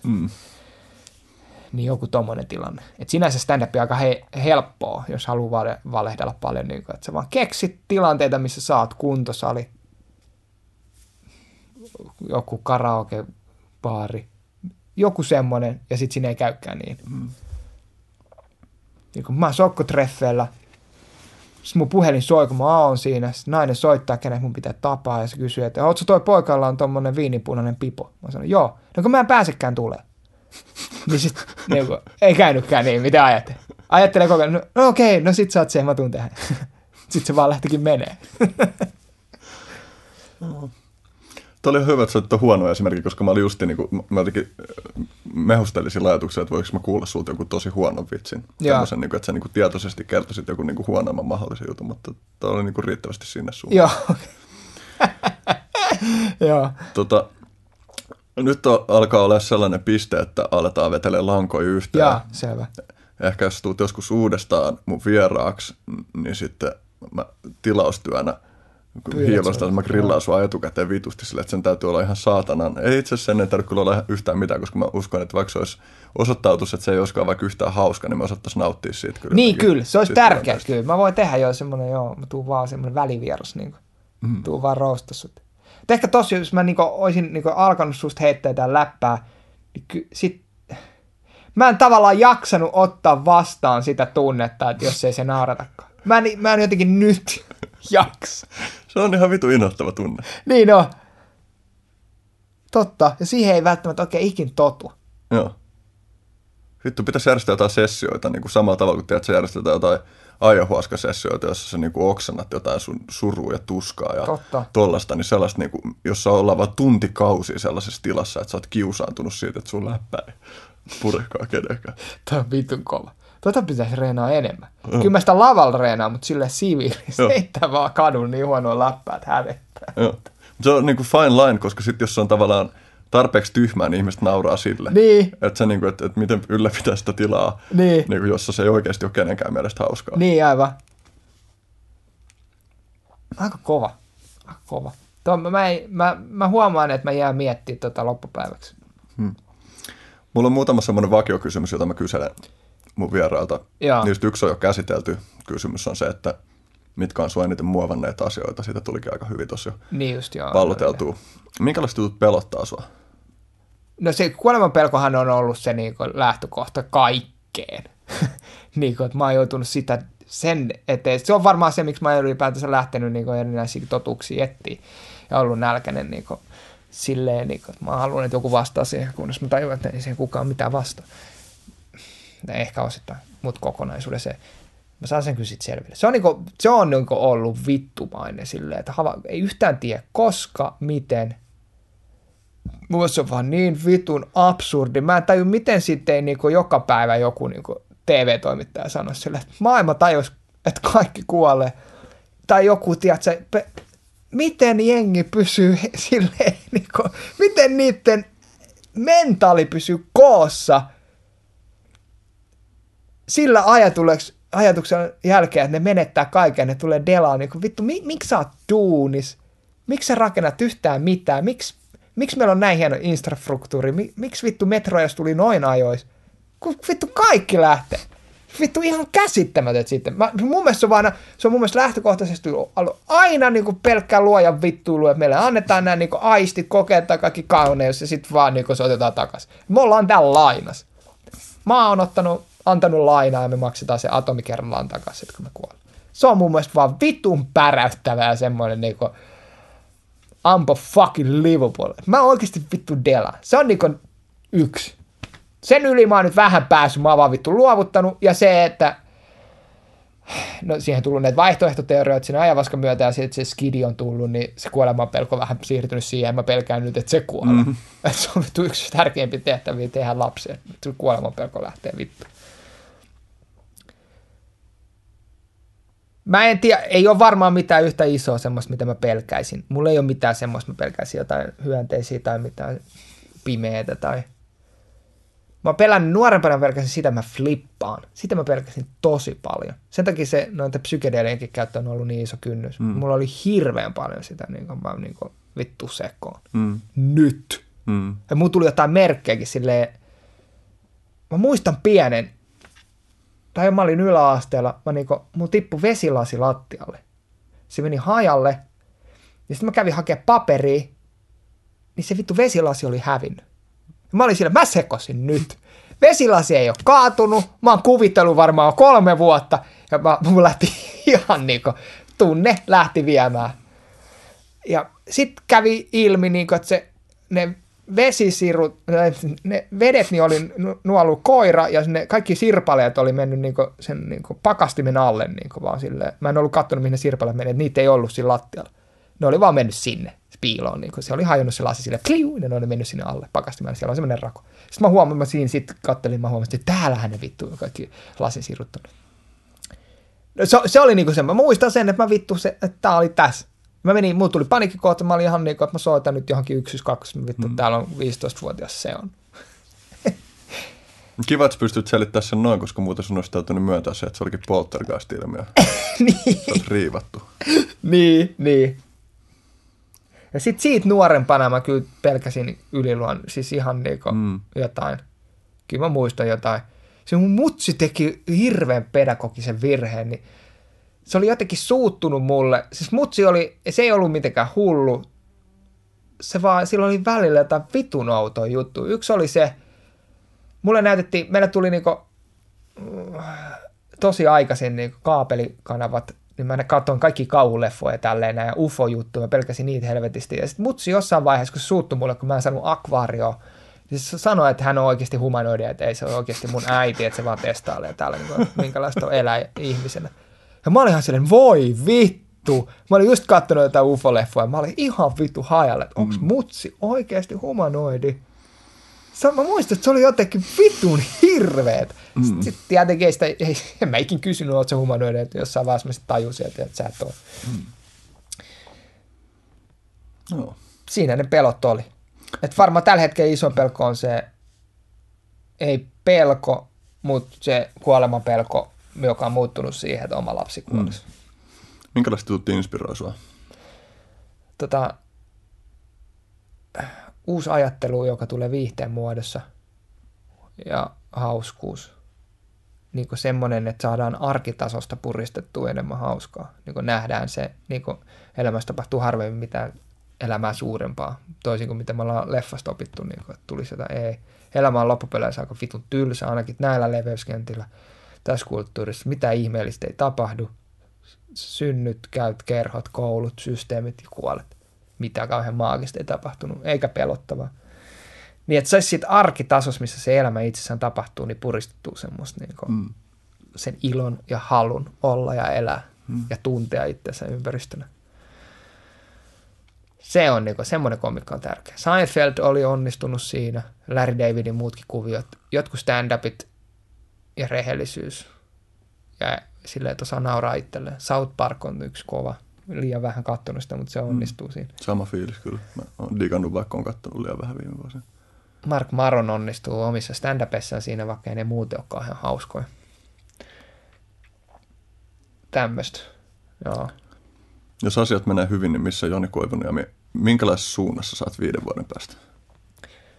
Kyllä mun Niko, mä tykkään stand-upista silleen, tää on pieni maa ja silleen, että mun on kyllä tavoite päästä siihen audiovisuaaliseen enemmän käsiksi. Niin kuin mulla on semmoinen intuitio, että mulla on siinä jotain annettavaa ja miksi ei. Eli mä haluaisin jotenkin olla, jos mä haluaisin olla jotain, mä haluaisin olla niin kuin stand-up-koomikko, se on se mun pääräide, se mä oon koomikko. Mutta mä haluaisin olla kansainvälinen elokuvatekijä, joka tekee Euroopassa yhteistyöprojekteja. Se olisi semmoinen. Haluaisitko toivottaa jotain ihmislajille?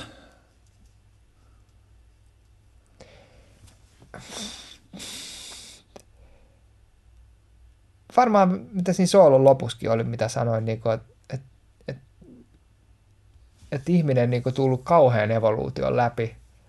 Ja se ei ole tosissaan itsestäänselvyys, että syntyy uusi ihminen. Niitä tulee koko aika, mutta sä oot just sä. Ja se voi oikeasti olla, kuka tietää sen olemisen niin kuin pyhin ja korkein muoto ja ylipäätänsä olla ihminen.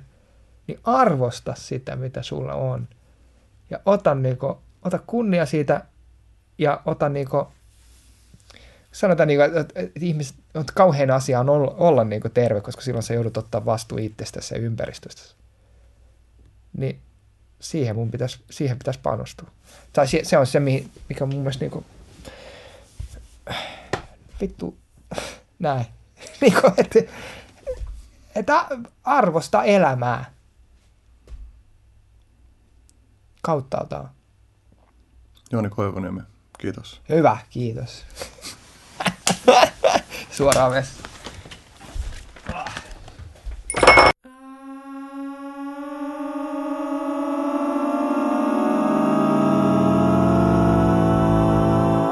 Club.